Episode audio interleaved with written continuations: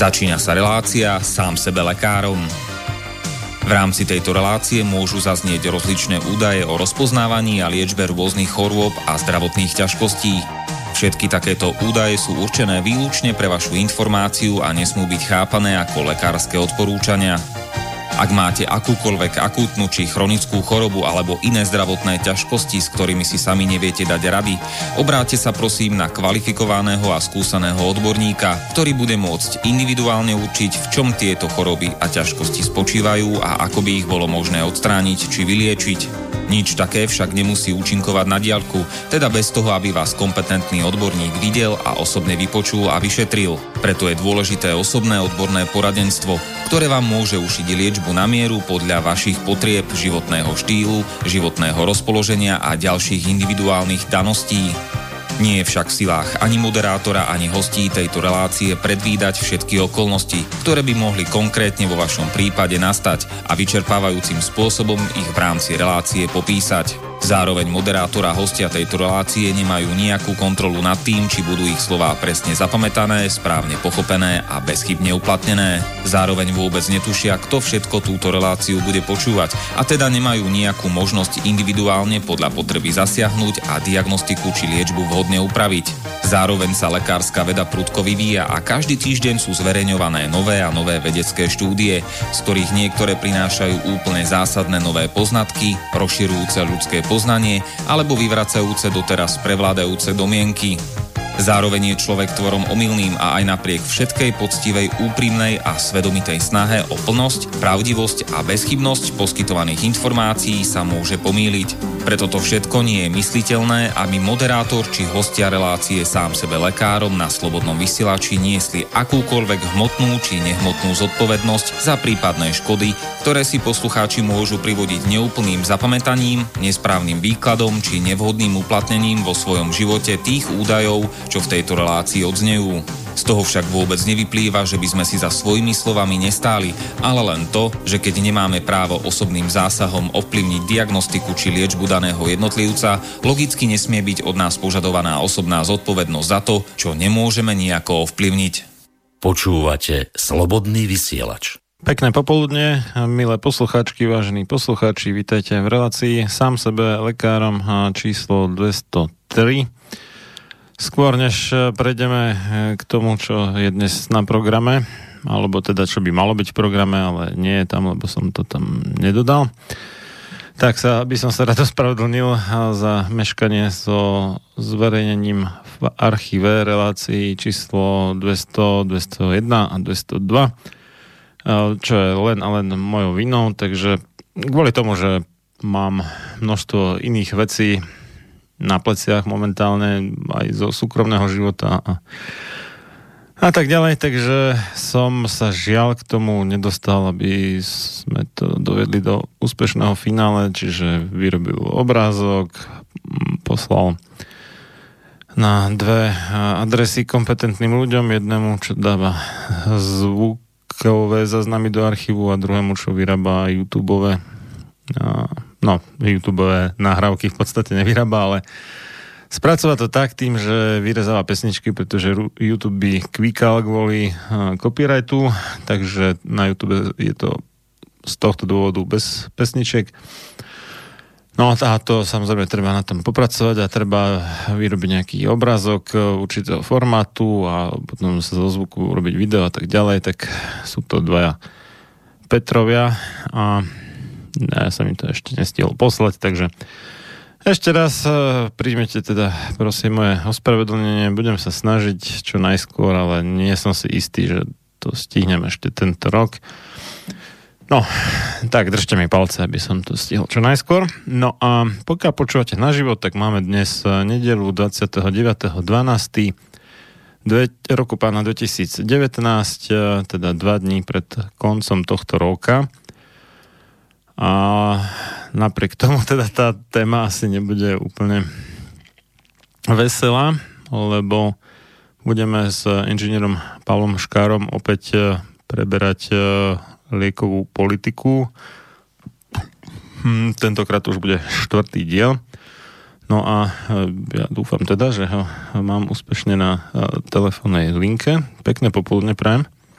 Dobrý deň prajem poslucháčom Slobodného vysielača. Vy Tak. mi, no, len dokončím. Vy ste mi nahrali presne týmto, lebo eh, som rád, že vyšlo slnko po nejakom týždni alebo desiatých dňoch tohto daždivého počasia a uh, o to viac som rád teda, že svieti slnko, lebo skutočne sa budeme zasa zahrabať v tej žumpe nášho slovenského zdravia. Ja, myslíte akože slnko v tom zmysle, že že, že to uh, ako vyváži tú depresívnu náladu tej relácie. No, dú- dúfam, že trošku, lebo, lebo asi tak, no. No dobre, no a ja teda ešte by som rád uh, poblahoželal dnešným uh, oslavencom na uh, Slovensku o moment, aha, toto mám tu. Na Slovensku všetkým Miladám, ja teda špeciálne ešte jednej Mi- Milade P do Vyšného Kubina. Potom Jonatánom Miladinom, to som ani nevidel také meno zatiaľ, Nátanom Natanelom a do Česka všetkým Juditám vše dobré k svátku.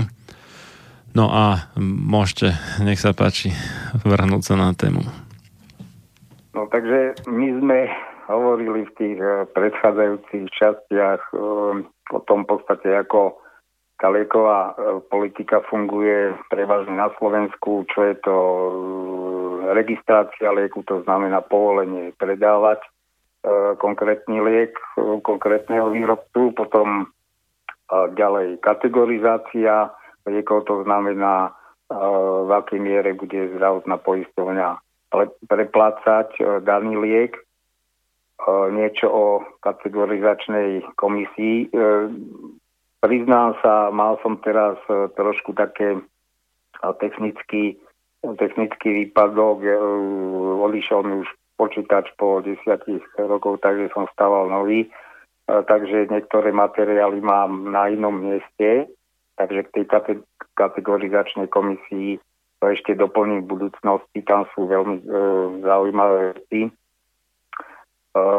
spomínali sme v tých minulých reláciách tie sponzorské dary od e, far, farmafiriem. E, tu len takú krátku poznámku, že e, tá povinnosť e, e, zverejňovať tieto príjmy vznikla, alebo teda e, dosiahlo sa to e, vďaka e, organizácii e, Transparency e, International, e, čo je možno jedna toho menšieho množstva týchto mimovládok, ktoré e, robia niečo pozitívne. No to vás, to vás musím vyviezť z omilu. Transparency International to síce akože urobilo, ale, ale, ale Transparency International priznáva, že na svojom webe, aj českom, aj slovenskom, aj keď je to, nie je to úplne jednoduché nájsť, ale priznáva, že dostala sponsoring od niektorých farmaceutických firm na tento projekt konkrétne. No, tak Takže tra, transparency je, t- akože fajn, že sú transparentní v tom zmysle, že teda priznali, ale už sa nedá povedať, že by boli nezávislí v tomto smere. Mm, Tak, tak, hej, no, viete, akože ja som trošku taký benevolentnejší, mňa zaujíma výsledok teda toho celého a je fakt, že možno bez ich tlaku alebo aj iných, eh, iných ľudí by tieto zákony vôbec eh, u nás neuzreli svetlo sveta, to je jedna vec. Ďalšia vec je, že skutočne mm, tam bola najprv eh, len povinnosť eh, uložená lekárom, aby lekári priznávali tieto príjmy. Tá prax bola veľmi žalostná a vlastne opäť na podneť eh, tejto, tejto mimovládnej organizácie eh, potom došlo eh, k novele zákona, kedy vlastne už posledný stav je taký, že tieto príjmy musia zverejňovať samotné far, farma firmy. Ale to myslím, že bolo ešte, že to bolo ešte za ministra Uhľarika toto schválené. Áno, áno, ono to tam Čo, začínalo. čo je áno. taký paradox v podstate, lebo o ňom sa hovorí, že je pentliarik, čiže kandidát Penty. Áno, áno. A že, to vyzerá ako keby v rámci tých, no jak to nazvať, medicínsko-farmaceutických lobby boli nejaké súboje, že a, vďaka ktorým v podstate, kde sa dvaja bijú, vyhráva tretí a tým pádom v tomto prípade výnimočne asi e, je to občan, čo, čomu sme asi radi všetci, myslím. No, áno, výnimočne to možno prinieslo teda efekt aj pre občana. Toto vôbec nevylúčujem, lebo skutočne tie pohnutky uh, tie skutočné pohnutky má každý ten uh, iniciátor vo vlastnej hlave a tam nikto na 100% nevidíme, môžeme sa len tých indícií nejako domnievať, že asi čo za tým stojí, ale aby sme teda tuto teraz nejako moc nemeditovali okolo toho. Takže ja sa, ja sa k tejto téme ešte vrátim, lebo tie materiály momentá, momentálne nemám a sú veľmi zaujímavé.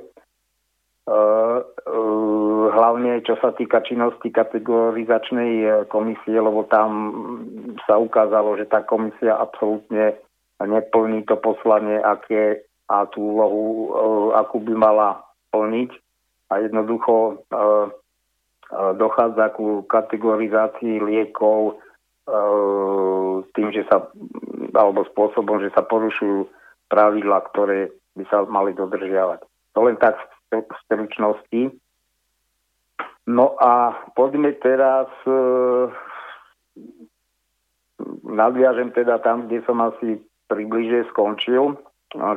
My sme si aj povedali asi, aké veľké peniaze sa točia e, z celého rozpočtu zdravotníctva, e, čo sa týka predaja liekov, čiže približne teraz e, rozpočet zdravotníctva ročný je 5,3 miliardy eur a z toho približne pokiaľ sa dobre pamätám, tuším 1,2 alebo 1,3 miliardy poisťovne musia vynaložiť na lieky. Aj sme si ukázali, že v podstate bohužiaľ, aj keď príjmy do e, zdravotníctva e, z našich odvodov stúpajú, tak e, podiel, podiel tých e, príspevkov alebo podiel tých peňazí, ktoré musia pacienti potom platiť v lekárni vlastného, tak bohužiaľ napriek tomu stúpa. Takže takáto je realita a už idem teda nadviazať. A to paradoxne na, na, navzdory tomu, že máme druhé či tretie najnižšie ceny liekov v EÚ, nie? Aj to, ale tak teraz hovoríme o tom uh-huh. pomere. Okay. Uh-huh. Tam ťažko toto neviem akože porovnať. To je tiež také na zamyslenie, lebo na to zrovna pred reláciou napadla taká súvislosť matematická a logická, že e, keď teda vychádzame z tých uh, referencovaných cien, teda z, z priemeru troch najnižších v Európskej únii, tak je otázka, ktoré krajiny, to by ma zaujímalo, že ktoré teda tri krajiny majú tie najnižšie ceny. A to bude asi u každého to... lieku inak, podľa mňa. Mm, neviem, ale takto, aby, aby som tú úvahu dotiahol do konca a teda, že ktoré krajiny asi a ako, ako oni dosiahnu tie najnižšie ceny, lebo toto je, taká, toto je taká logická slučka, by som povedal, že keby my sme si stanovili, že Slovensko, že, že my si dáme najnižšiu cenu, úplne najnižšiu cenu niektorého lieku, že či budeme my spadať do toho priemeru. Chápete, čo myslím? Či sa bude vychádzať aj z našej to by, ceny. To by bolo zaciklenie, tak asi nie. Pre, no veď práve, no však, že ako, tak ma to napadlo, že, že je to taký zvláštny, zvláštny fenomén, že ako sa to vlastne celé toto tie ceny vyvíjajú. No ale teda, aby sme to nezdržiavali. No, tak e, ministerstvo zdravotníctva vzhľadom teda na tie vstúpajúce ceny liekov a hlavne, hlavne to bolo e, za ministra Druckera, kedy on síce avizoval, že e, bude podporovať predaj a užívanie alebo predpisovanie inovatívnych liekov, len tie sú práve že tie najdrahšie tam išlo hlavne o tie onkologické lieky, e, tak ministerstvo hľadalo spôsob, ako to vyriešiť. No a ten spôsob sa mi absolútne nepozdáva doteraz. Ono to tiež prešlo nejak, nejakým vývojom. Tie prvotné návrhy boli iné, ako nakoniec uh, prešli do legislatívy. A vlastne ministerstvo navrhovalo, aby poisťovňa uhrádzala pri týchto drahých liekoch len od 70 do 90 z ceny lieku. Toto si mala určiť sama poisťovňa, čo je podľa mňa dosť také nepochopiteľné. A 5% mali, mal platiť poskytovateľ, to znamená buď nemocnica alebo ambulancia. Ten prvý návrh bol taký, že to malo byť fixné, čo samozrejme je podľa mňa tiež absolútna blbosť, aby poskytovateľ mal platiť e, pacientovi niečo, ceny, e, teda nejakú časť ceny lieku.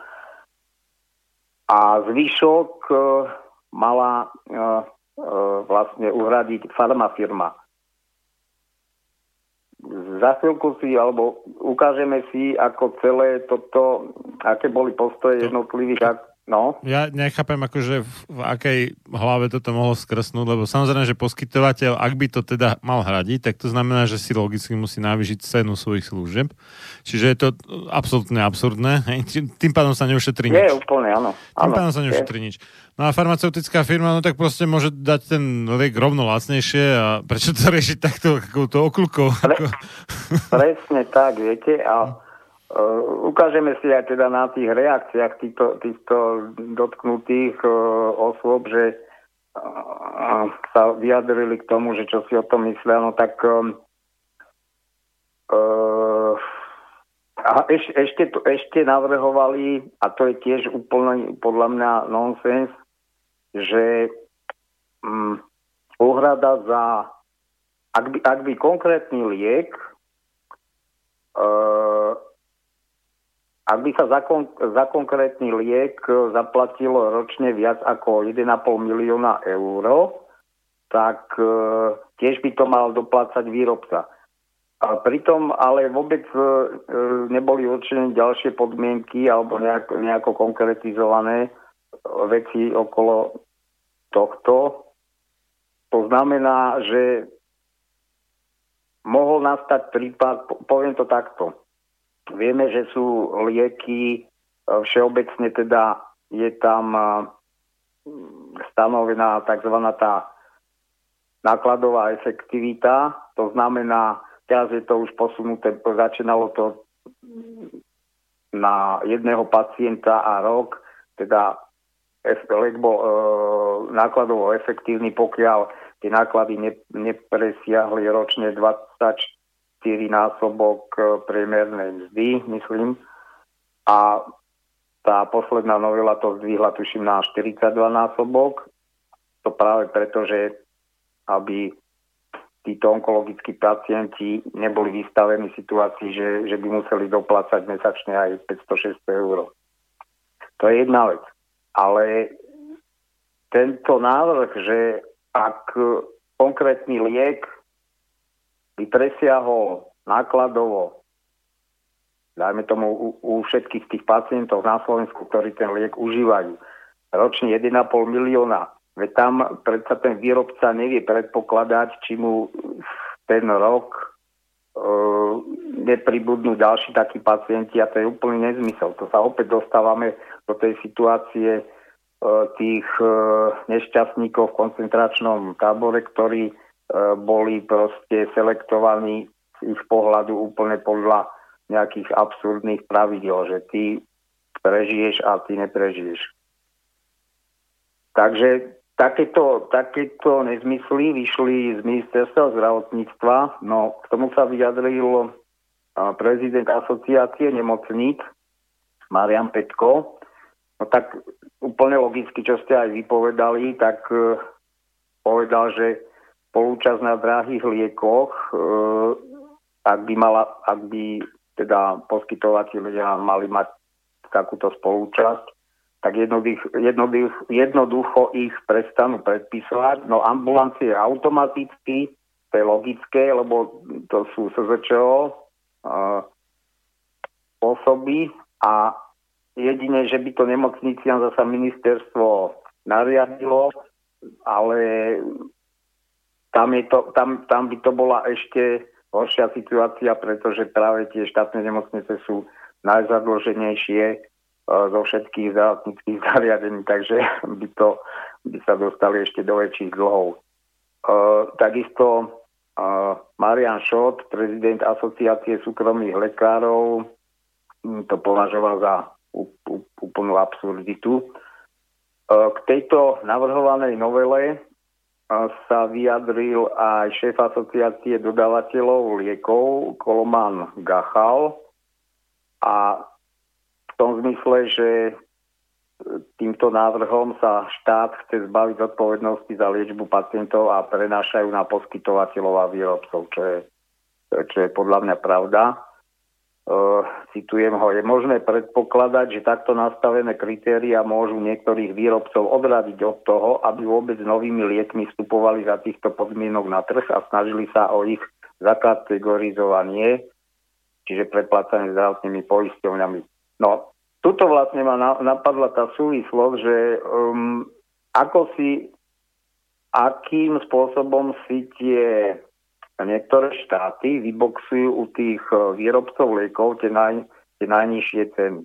To by ma celkom zaujímalo, lebo skutočne tam, e, pokiaľ, pokiaľ by ten štát alebo to ministerstvo príslušného štátu tlačilo na výrobcu uh, enormne, tak jednoducho ten výrobca z toho trhu odíde a odmietne vôbec podpísať nejakú zmluvu a liek vlastne nebude dodávaný do toho štátu, takže nemám o tomto žiadne informácie, ako to tam, tam jediná informácia, čo som aj minule čítal, je, je tá, že tam dochádza k tým tajným dohodám, ktoré nie sú nikomu sprístupnené, čiže um, toto sú tie paradoxy kapitalizmu úplne pre mňa nepriateľné, že jednoducho e, verejné financie, to znamená naše e, zdravotné odvody, ktoré idú do, po, do poisťovní a narába sa s nimi tak, takýmto spôsobom, že pacient a všeobecne občan nemá možnosť do toho absolútne vidieť a považuje sa to za obchodné tajomstvo. To by jednoducho absolútne nemalo existovať. No to, to ale porušenie zásad kapitalizmu nie je, že paradox kapitalizmu. Lebo áno, keby, áno. Keby to bol kapitalizmus áno. naozaj, tak potom my, my sme vlastne vlastníci štátu akcionári a tým pádom my logicky máme jasné právo ako e, nahľadnúť do akékoľvek zmluvy, ktorú štát uzavrie s hocikým. Presne tak to je. No, ja, ja tu nechcem teraz e, rozoberať porovnávať akože socializmus, kapitalizmus, ale jednoducho, jednoducho ani socializmus e, ten svoj ideál nedosiahol a bolo to zase len bohužiaľ pretože ľudia na to nedozreli a ale čo je ešte horšie, že tento kapitalizmus tu, tu existuje nejakých 200 rokov, dá sa povedať. Jednak aj, myslím, ako ekonomický systém, aj ako demokracia, myslím, tá moderná, súčasná, ako politický systém a absolútne nevychovala občanov, občanov k tomu, aby, aby sa demokraticky správali. Čiže nevidím tu žiadne... No, tak podľa mňa, podľa mňa to je ako ster eh, hier vlastne tá, čo to je tá väzňová dilema, že keď, keď niekto a, a malá skupina alebo jeden, jednotlivec porušuje pravidlá, tak ten jednotlivec teda vyhráva. Keď to porušuje Áno. veľká väčšina, tak prehrávajú všetci všetci, áno. No a áno. tuto o to práve ide, že, že väčšina akože má dodržiavať nejaké pravidlá a malá menšina privilegovaná, tá, ktorá teda rozhoduje o tom, aké budú napríklad aj lekárske smernice, čo sa ako bude vyučovať na lekárskych fakultách a tak ďalej, tak tá z toho rýžuje, ako na plné obratky. No a čiže hm, Vtip je v tom, že, a toto konštatoval už e, Franklin Delano Roosevelt v roku 1942 v americkom kongrese, že, a teda v parlamente USA, že e, keď nejaká, alebo keď dovolíme, takto, keď občania dovolia z akékoľvek súkromnej moci, či, či už jednotlivca, alebo firmy, alebo nejaké organizácie súkromnej, prerásť alebo narásť tak, že bude silnejšia než štátna moc, alebo teda dem- demokraticky zvolená vláda, tak, tak to sa vlastne potom stáva fašizmom, takýto systém. Áno, áno. no a presne, presne to sa stalo ako u nás, že my sme dovolili, a nie, nie, že úplne, že my, lebo my tu ťaháme za kratší koniec povrazu a my sme ako keby naskočili ano. na ten kapitalizmus už vtedy, keď už reálne bol fašizmom už na západe. Áno, Odkiaľ sme ho dopravili ku nám tak uh, tam, tam dovolili tým obrovským farmaceutickým a zbrojárským a neviem akým korporáciám naraz do takej miery, že vlastne sa stali silnejšie než jednotlivé štáty a tým pádom uh, aj oni diktujú podmienky a nie tie štáty a teda nie občania. Áno, presne tak je to, áno. No dobre. Dobre, ne, ne, nechcem áno ísť do týchto súvislostí ďalej, ale máme pravdu obidvaja, si myslím. Takže pokračujeme.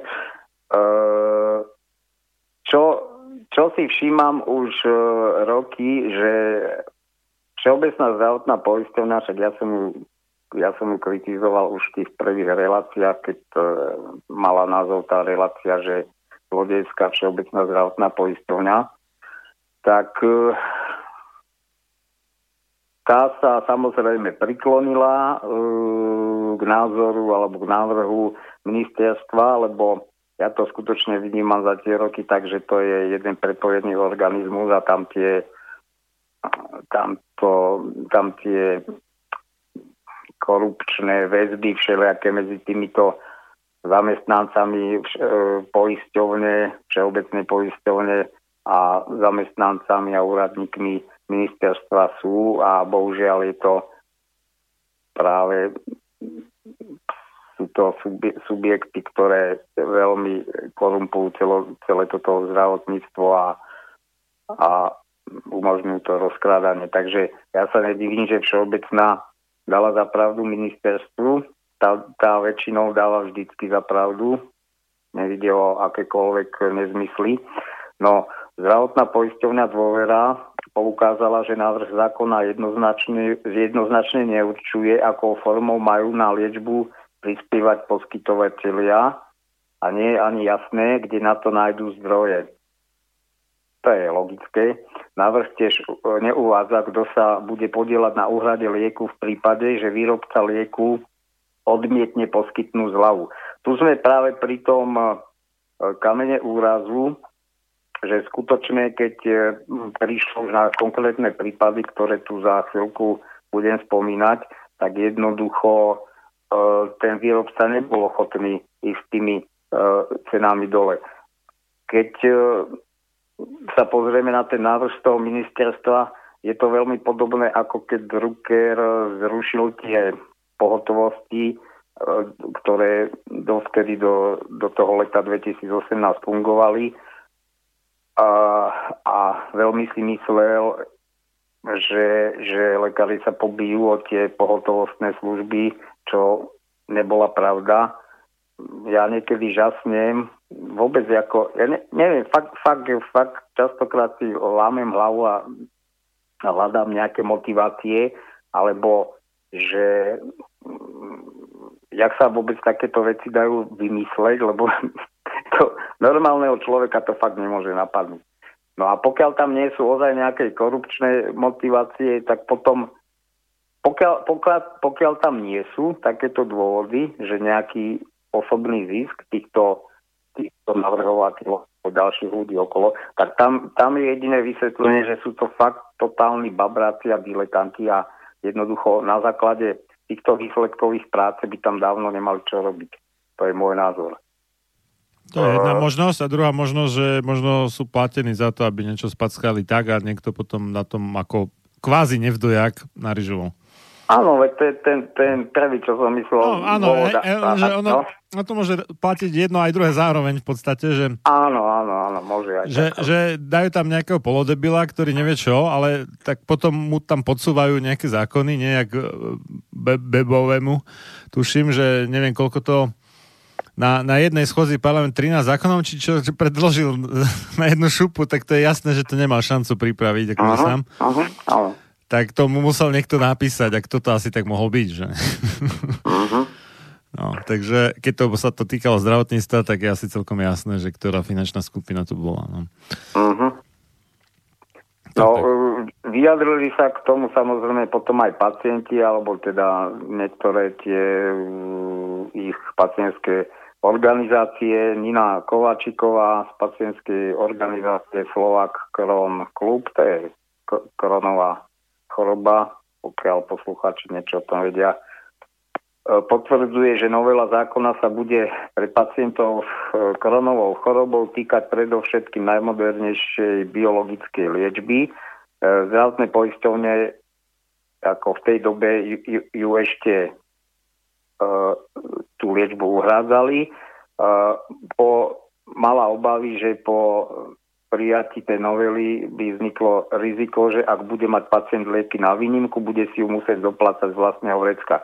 Tam skutočne dochádzalo k týmto situáciám. To neviem, ako si nejaký vôbec na ministerstve mohol mysleť, že, že doslova to hodil akoby takú ohlodanú kosť medzi, e, medzi týchto aktérov a teraz sa pobytie o to, že kto to doplatí. Ano? No, no kto, to, kto to nakoniec môže? Ten najslabší článok, to znamená, neustúpi ani poisťovňa, neustúpi neustúpi ani výrobca, takže nakoniec chudák pacient buď si požičia peniaze, alebo neviem čo, zadloží sa a chce vôbec prežiť, čo je úplne šialené.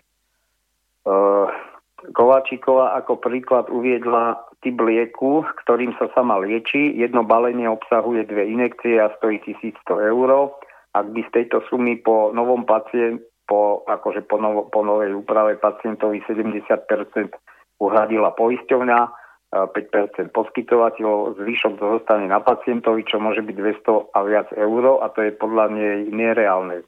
No vidíme v tomto prípade ona na konkrétnom lieku uvádza 200 eur, že by ten poplatok, ale tam vznikli potom na e, iných liekoch onkologických alebo aj ďalších e, z inej skupiny e, doplatky okolo 600-700 eur mesačne.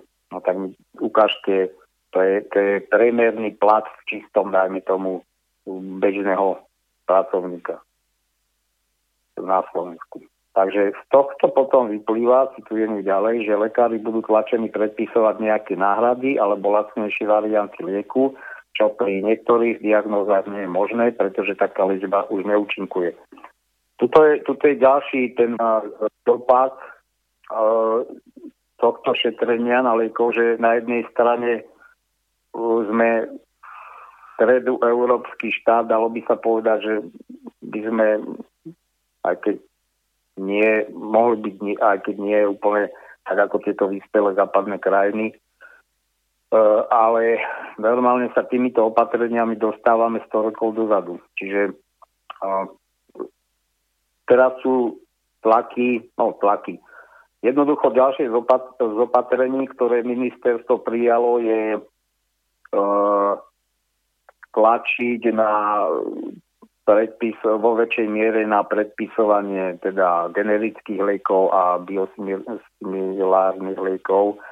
A vlastne toto je ten prípad, len prax je taká, že dajme tomu sám e, ošetrujúci lekár trvá na tých eh, modernejších liekoch, lebo vie, že dajme tomu tie modernejšie lieky predržia tomu pacientovi ten život možno o rok viac ako, ako tie náhrady, plus nie sú tam také vedľajšie účinky. Čiže my sa jednoducho vraciame, bohužiaľ, vývojovo späť. Však ináč to nemôže byť, keď sa takto na tých pacientoch šetrí. Uh, ďalší, ďalšie konkrétne lieky, napríklad uh, balenie Remi, Remi, Remikade alebo Remikade, neviem, sa to číta, tej dobe stálo 450 eur, doplatok e, pacienta bol vtedy nula e, a od oktobra toho roku 2000, 2018 asi to bolo e, mal byť príspevok poisťovne už len 130 eur a takže zvyšok 320 eur mal zostať na pacientovi. Alebo teda možno, že prejde na ten lacnejší biosimilárny liek. No tu je opäť taký trošku problém, čo sa týka odbornej stránky medicínskej, lebo nie každý uh, odporúča tieto náhrady biologických liekov. Uh, vyjadruje sa opäť k tomu tá pani Nina Kováčiková z asociácie e, na ochranu práv pacientov, e, že netvrdím, že biosimilár poškodia zdravie, to v žiadnom prípade nie, ale ich účinok je kratší než pri originálnom lieku, ktorý vydrží napríklad 6 rokov, kým pacient prejde na ďalší liek. Tam to vypadá s týmito, nemám s tým skúsenosť ani nejaké ďalšie teoretické vedomosti, ale vypadá to tak, že aj pri týchto liekoch, pre týchto chronických pacientov, teda čo majú všelijaké tieto autoimunitné ochorenia, ktoré ich sprevádzajú až do smrti, tak vyzerá tak, že vždy ten najnovší liek účinkuje nejakú dobu, niekoľko rokov a potom uh, pacient musí, pokiaľ sa vyvinie nový liek, tak uh, začať brať ďalší nový liek, lebo asi mu ten pôvodný už prestáva účinkovať, alebo tak som to nejako pochopil. Uh, pripomenula, že takmer všetci ľudia s kronovou chorobou prichádzajú o hrubé aj tenké črevo až skončia s vývodom, čo je veľmi obmedzujúce a pre mladých aj stresujúce. Všeobecná zdravotná poisťovňa tvrdí, že za zmenou úhrad je šetrenie. Podľa Všeobecnej zdravotnej poisťovne je vlastne táto biologická liečba veľmi drahá a počty pacientov, ktorí ju potrebujú, stúpajú. E, čiže je finančne mimoriadne náročná. Evidujeme narastajúci počet pacientov na biologické liečbe, predložuje sa doba liečby, prichádzajú nové biologické lieky, čo v konečnom dôsledku znamená, že táto liečba očerpáva z verejných zdrojov stále viac finančných prostriedkov. No tu sa dostávame do takého začarovaného kruhu, pretože na jednej strane, tu nechcem posudzovať teraz západnú medicínu, či sú efektívne tie lieky, či nie, ale je, tu akože nejaký vývoj v tých liekoch, prichádzajú nové lieky, tie sú ale samozrejme veľmi drahé, je to všeobecne to isté, ako keď, keď príde na trh nejaká technická novinka, keď začali prvé CD prehrávači boli strašne drahé, teraz je to za babku, takže s tými liekmi je to podobné. A to je jedna vec, je tu, je tu nejaký ten e, inovačný vývoj, ale na druhej strane tie, tie verejné prostriedky nestačia pokryť potreby tých pacientov. Takže čo vlastne s tým? To je otázka vôbec všeobecne na fungovanie tohto kapitalizmu. Uh, ministerstvo zdravotníctva prístup štátnej poistovne podporuje a no, táto pani Zuzana Eliášová, ja ju budem ešte uh, to je hovorkyňa z ministerstva zdravotníctva tu budem ešte viackrát citovať, ale to sú vždycky také vyjadrenia, to mi zdvihne žlč. Takže podľa nej na trhu existuje celý rad ďalších liekov určených na dané diagnózy, e, veľa iných typov biologickej liečby, e, ktoré e, poisťovňa hradí v cene. No, vždy dochádza zo strany poisťovní k tomuto vyjadreniu, to je už jedno, či, či sú to aj ďalšie poisťovne, že jednoducho pacient nevyčerpal všetky možnosti liečby, takže nie je dôvod mu uhrádzať na výnimku za tieto drahé inovatívne lieky.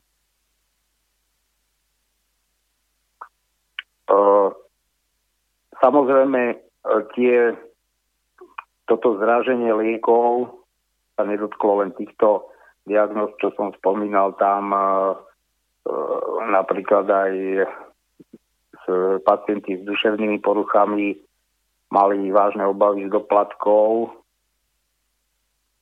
Citujem teraz Marcelu Barovú, ak sa zvýši spolúčasť pacientov, tak to sú pre, pre nás veľmi znepokojúce správy, pretože viac ako 90% našich pacientov sú na invalidných dôchodkoch a majú veľmi obmedzené príjmy na to, aby si radili lieky z vlastného vrecka. Takže takto vypadal ten návrh toho ministerstva. On nakoniec e, dopadol nie celkom tak, ako to bolo zamýšľané. Bolo to trošku zmekčené, ale tak či tak mi to nedáva logiku. Počujeme sa? Áno, áno, počujeme. Áno. Takže ako, ako, ako to bolo teda zakomponované po tej, teda do tej novely o liekoch? E, nakoniec ministerstvo o tej spolúčasti po, poskytovateľov, to znamená lekárov v ambulanciách a teda nemocnic, upustilo, ale aj keď nie úplne celkom, tam za určitých podmienok by ten poskytovateľ e, mal prispievať, my to povieme, že za akých. Takže e, k akým zmenám došlo? Menia sa podmienky na vstup nových liekov do kategorizácie, ktoré budú uhrázať zdravotné poistovne. Zvyšuje sa strop, koľko je štát ochotný zaplatiť za zlepšenie zdravia chorých, to je to, čo som spomínal, z 24 násobku priemernej mesačnej mzdy na 41 násobok. Znamená to, že poistovne budú hradiť viac liekov, ktoré sú na výnimky. No tým pádom samozrejme sa zdvihli náklady poistovní, zase peniaze chýbajú niekde inde, alebo, alebo možno chýbajú, ale to, to pochybujem, tam títo, títo biznismeni si vždy utrhnú pre seba, takže im nechýba na tie jachty a podobné veci. E, menia sa úhrady liekov na výnimky. E, zdravotné poistovne by mali za ne uhradiť maximálne do 90% ceny, to je, jak bol aj ten pôvodný návrh. Oni to potom, potom museli tak či tak zmeniť, lebo ako som hovoril, tá uh, prax ukázala bohužiaľ niečo iné. Uh, a ešte ďalšie, ďalšia vec v tej novele, čím dlhšie by sa liek užíval, tým viac by sa úhrada znižovala, najmenej by to bolo 75%. Čo je tiež paradox, lebo pri týchto chronických chorých pacientoch tam je predpoklad alebo prax taká, že to užívajú celý život. Čiže zase je v nevýhode ten pacient, E, ktorý je chronicky chorý, že vlastne keď dlhodobo užíva ten liek, tak poisťovňa mu e, prepláta z tej ceny potom už len 75% po niekoľkých rokoch. Novela umožňuje dohody o zľavách. Farmafirmy budú môcť s poisťovňami uzatvárať dohody a znášať čas nákladov na lieky. Využívať by sa mali v prípade finančných nákladných liekov. No a toto je uh, by som povedal, neviem to ani nazvať výstižne, ale tá veta, farmafirmy budú môcť s poisťovňami uzatvárať dohody. No, no to, je tak, to je taká formulácia, to je vyložené hodené e, na chudáka pacienta, aby vypisoval žiadosti a tisícky papierov a je to na benevolencii tej farmafirmy, či, či bude taká súcitná, teda poskytne nejakú ešte ďalšiu zľavu alebo neposkytne. Ale tu nevyplýva žiadne, žiadny záväzok pre tú farmafirmu z toho zákona, čiže bohužiaľ je to, účastníci boli hodení do ringu s tým, že farmafirma má v rukách samopál a pacient má zviazené ruky a ešte aj nohy a takže kto asi vyhrá v tom ringu.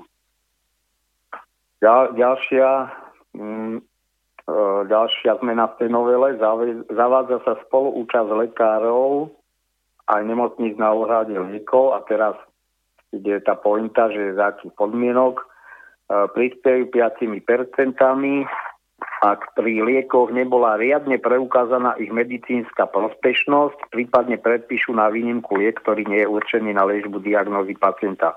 O tom sme sa bavili už aj, myslím, ste sa pýtala v minulej relácii, no totiž to k tomu sa vyjadruje lieková agentúra, e, ktorá schváluje teda indikáciu toho lieku. To znamená, ak poviem príklad, ak váš ošetrujúci lekár, lekár vám predpíše nejaký liek, ktorý nie je e, spojený s tou diagnózou indikačne, tak je, to, tak je to vlastne jeho rozhodnutie a e, v tom prípade by vám 5, 5% mal prispäť on. Takže tak sa to v úvodovkách šalamúnsky vyriešili na ministerstve. A mne to, mne to tak prípada, že to tam navrhuje ozaj niekto, kto absolútne nemá šajn o, o tom, ako to reálne chodí, iba nejaký možno človek, kto teoreticky ovláda nejaké optimalizácie, neviem čo proste. Zmyslí si, absolútne nikoho sa nepýta na nič, hej, že úplne Áno. bez kontaktu s realitou.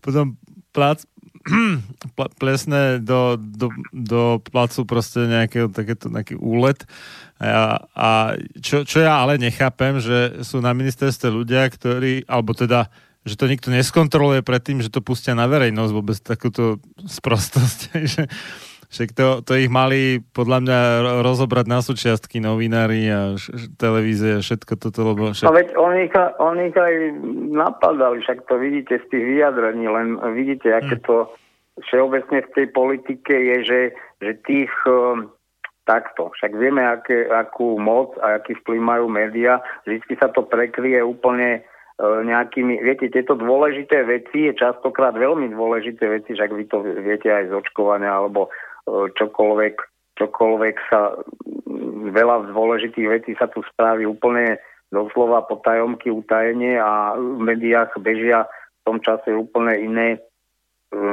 nepodstatné veci, doslova len za tým účelom živené, aby takéto veci sa mohli v úzadí páchať.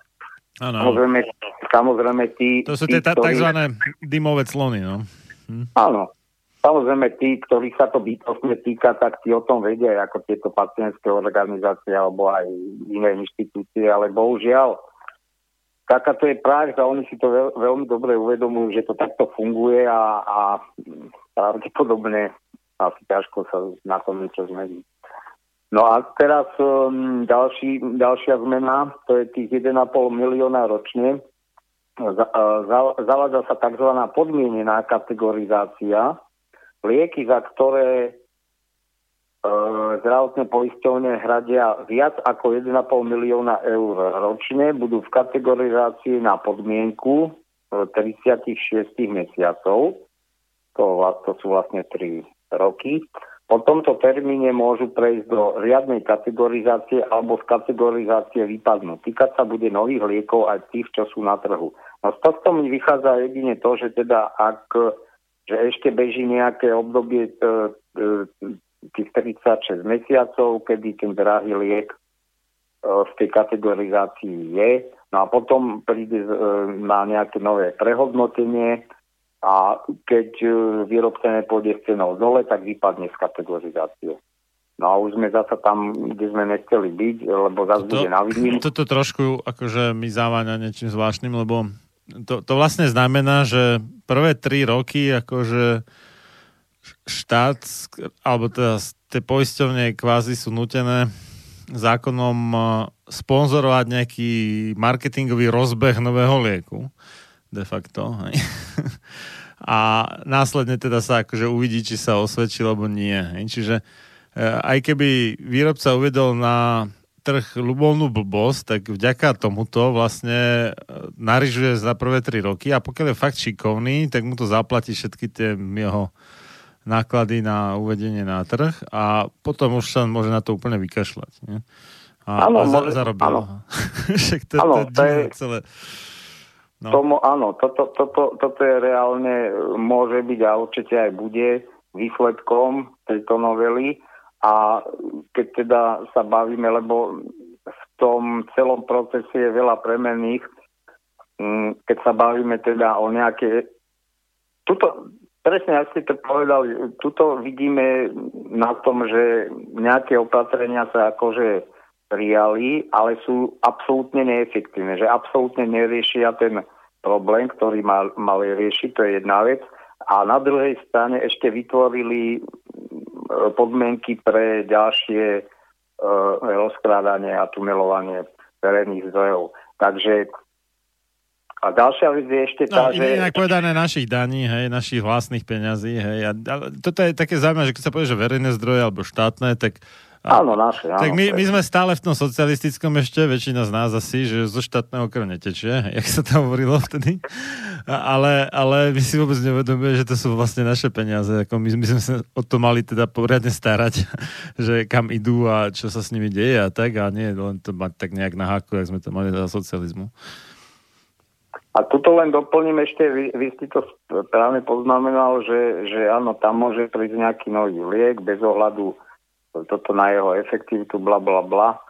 A tri roky e, sa bude teda platiť z tých našich peňazí, ale hovorím, nemám tu tie materiály, my e, na tej kategorizačnej komisii uvidíme, ako absolútne nesplňa ten účel, čiže tam, tam prejde hoci čo e, cez tú komisiu, ale hoci čo v tom zmysle, na čom má niekto ekonomický záujem. No? Takže, takže vlastne vidíme, že všetky tieto ich zákony a novely slúžia opäť a opäť a opäť zás len tomu biznisu. Takže pokračujem e, ďalším Viete čo? bodom. Už by sme mohli dať mm-hmm. prestávku, aby nás operátor nezrušil skorej, niekde uprostred Dobre. vašej vety, Dobre. takže za 4,5 minúty e, budeme ano, pokračovať. Áno, dobre.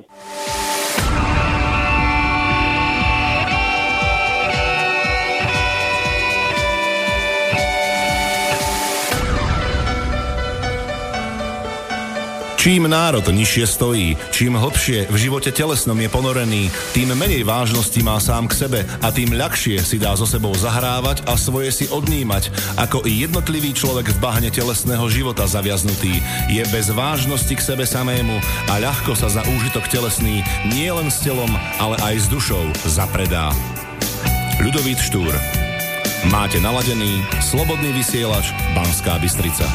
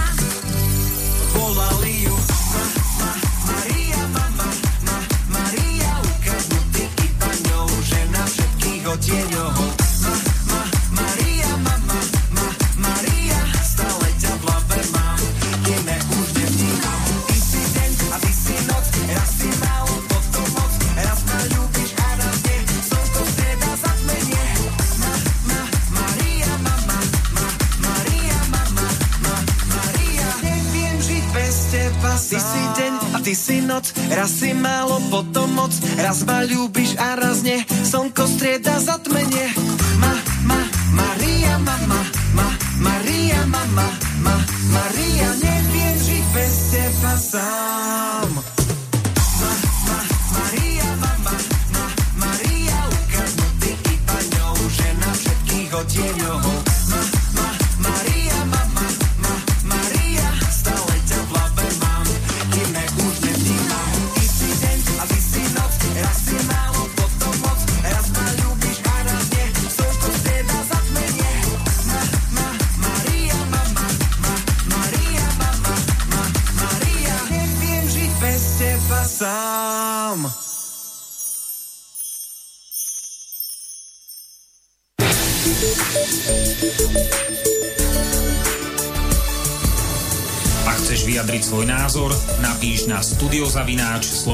slobodnyvysielac.sk Slobodný vysielač, váš rodinný spoločník. Pokračujeme v relácii sám sebe lekárom číslo eh, 203 na tému liková politika, už eh, štvrté pokračovanie z bansko štúdia Slobodného vysielača od Mixu Marian Filo a na telefóne eh, budeme mať čo chvíľa, vytočím znova, inžiniera eh, Pavla Škáru. A no čo je? Ja nejak neviem ovládať asi tento telefón. Tak, už, už to vytáča. Takže je to také zaujímavé, ako sa um, tzv. nedostatkové financie z uh, vlastne našich daní, naše vlastné peniaze, ako sú tzv. Legálnou cestou, alebo nie, že tzv. v podstate legálnou cestou rozkrádané, alebo ako si tí, ktorí v podstate ovládli príslušné sektory, dokážu vytvoriť zákony tak, aby neboli postihnutelní za to, že v podstate morálne vzaté rozkradajú naše vlastné peniaze nás všetkých občanov, ktorí platíme dane. Čo sme vlastne všetci, čo niečo nakupujú, lebo už minimálne DPH platí každý, aj keby teda bol poberateľom nejakých štátnych dávok. Tak. Takže nech sa páči, pán Škara. Takže pokračujem. E, Ďalším, e, ďalšou úpravou v tej novele sprísnila sa cenotvorba generických liekov. Dovtedy generický liek e, mal byť lacnejší od originálu maximálne o 30%, teraz tam dali hranicu, e, že musí byť až o 45%, čiže za- zatlačili vlastne na výrobcu aby znižil ceny e, generík. Ďalej zavedlo sa referencovanie, čiže porovnávanie cien zdravotníckých pomôcok a dietetických potravín, čiže podobne ako pri liekoch, e, tá cena mala byť, nesmela prekročiť priemer troch najnižších cien v Európskej únii. E, Ceny musia dokladovať výrobcovia, ak budú chcieť, No a toto, aby bol... prepáčte, ale toto je No. trošku zložitejšia vec, lebo však dietetické potraviny to nie je také, že by sa to registrovalo na európskej úrovni snáď, alebo čo, že čo nejaké, neviem, trepnem suchare, alebo čo. Hej, že však to si každý štát vyrába svoje. Tak sú to potom, že úplne iné výrobky sú úplne iným EANom, aj teda tým čiarkovým Aha. kódom a tak ďalej. Ako sa toto môže porovnávať? Však to nie je. No jedno, to isté. práve neviem, ako je tá prax. Tam to by, áno, to by chcelo sa do toho zahobiť. Neviem na to odpovedať. E, to len ešte to dokončím, možno tam odpoveď to asi nebude. E, ceny budú musieť dokladovať výrobcovia, takže ja neviem, či aj naši slovenskí predkladajú ceny ministerstvu, alebo ako to je. Toto je ale už, už, už úplne zlý vtip. Takže výrobca si vlastne má urobiť prieskum na celej Európskej únii a má to predložiť ministerstvu, aby ministerstvo nemuselo nič robiť. Neviem, neviem, fakt, no neviem, ale čiže, no, dokončím to, ak budú, čiže e, ceny budú musieť dokladovať výrobcovia, ak budú chcieť, aby boli hradené aha, zdravotnými poisťovňami. Cieľom je zabrániť neprimerane vysokým úhradám za zdravotnícke pomocky, pri ktorých žiadatelia nedokážu preukázať ceny v členských štátoch. No, takže tu máme čiastočný odpoveď. Regulácia má platiť aj pre špeciálny zdravotnícky materiál. No, vypadá to tak, jak ste povedali. A ministerstvo sa zbavuje tej práce, ktorú Áno, by mal áno, byť, áno. robiť ono vlastne. Úžas. No, áno, Úžas. áno. E, Ďalej, e, rozšíril sa zoznam zdravotníckých pomôcok, ktoré neslúžia na medicínske účely a nebudú hradené z verejného zdravotného poistenia. To sa deje v podstate sústavne, či, či už sú to z- no čokoľvek v zdravotníctve. Jednoducho sa rozhodne. Toto už ne, nesúvisí so zdravotnou starostlivosťou, bla, bla, bla, no. Napríklad vy, vyživové do, doplnky. Áno. Mo, Takže pla- moja ota- platíme, no, platíme rok od roku čoraz viacej a dostávame rok od Áno. roku čoraz menej vlastne z toho. Hej? Ináč moja, moja otázka je, prečo potom sa výživové doplnky e, predávajú takmer výhradne v lekárniach. Nie? No, tak sa No a prečo, prečo potom musia byť registrované šuklom? Akože? Áno, to je áno, ešte otázka. Áno. Aj keď nie všetky, No. samozrejme, nie sú preverené, ale v lekárniach Ah. sa predáva hocičo, no. Takže áno. No a ešte jeden bod. Uh, Tie, ktoré Ja sú, už- sa predávajú v lekárniach, myslím, že tie musia byť. Alebo nejak takto, teraz nie, si nie som úplne istý, ale... No práve, práve moja skúsenosť nie čerstvá je taká, že, že napríklad aj tie na, na, na kolena, čo sú tam tie obsahujú Vo kolagén a tieto. Mhm, mhm. No, kolagén, čo Aha, hlavne. tak je, je. No, tak ja keď som sa pýtal, lebo to mi povedal jeden lekár, keď, e, ako mne povedal ortoped, no, vyberte si niečo v lekárni, že on mi nebude hovoriť, že ktorý, že to nech mi poradia v lekárni, a keď som sa tam radil, tak to bolo takého ničom, viete, skôr marketing ako nejaká skutočná rada, a tak, ale mne jeden lekár povedal, že teda nech si vyberiem také, ktoré sú preverené, preverené šuklom, že, lebo nie všetky sú. Takže tam sa predávajú aj úplne bez, bez nejakého, chápete, bez... Tak to je je zvláštne, lebo garant- potom, potom, no. potom nechápem, na čo to je vôbec to preverovanie šuklom, keď eh, Nie, môžu, by som môžu po- byť predávané aj také, také a je to jedno vlastne. Ako Skôr by som to teda potom už eh, dal do tej roviny, že, že nech v lekárni sú ozaj len tie, čo sú preverené šuklom. Ale, ale hej. ostatné nech sa nepredávajú v lekárniach. Asi tak. Tak, Dobre. asi, áno, áno, tak by to logicky asi malo byť, hej, ale vravíte teda, že to tak nie je. Áno, ale o tom to ani bežný pacient nevie, Áno. chápete, Mm, akože, mm, mm. no, takže tak. No a už len posledná vec, v tej novele tam boli tie ochranné limity na doplatky, O, to ani nebudem tie sumy e, čítať, to sa dosť často mení. No, to znamená pre, pre tých akože nízkopríjmov. Aj, aj keď opäť, opäť tu je ten paradox, že tu sa to plošne dá, dajme tomu dôchodcom, ZTP, osobám a tak ďalej. A pritom niektorý dôchodca môže mať veľmi vysoký dôchodok, napríklad pravda, páni výsluhoví dôchodcovia, Siska, e, oni ešte blaci a podobne a všelijakí takíto. No, také rezidenti a tak. Tí a majú vzťahuje dobré sa, vzťahuje sa to aj na nich. Takže ďalší nezmysel e, dielnej so, našej so, sociálnej vlády, kde sa nezmyselne míňajú peniaze napríklad. Tak ale oni to vedia, prečo to robili. Áno, pre, pre to seba. Politické, Pre áno, seba, to sú no. isté, isté politické vzťahy, nič, nič Mhm. iné. No a teraz um, podľa zdravotníka, ktorý si neželal byť menovaný, uh, hranicu 1,5 milióna teda mm, ročne už dnes prekračujú viacej lieky, ktoré sa používajú štandardne a sú hradené z poistenia.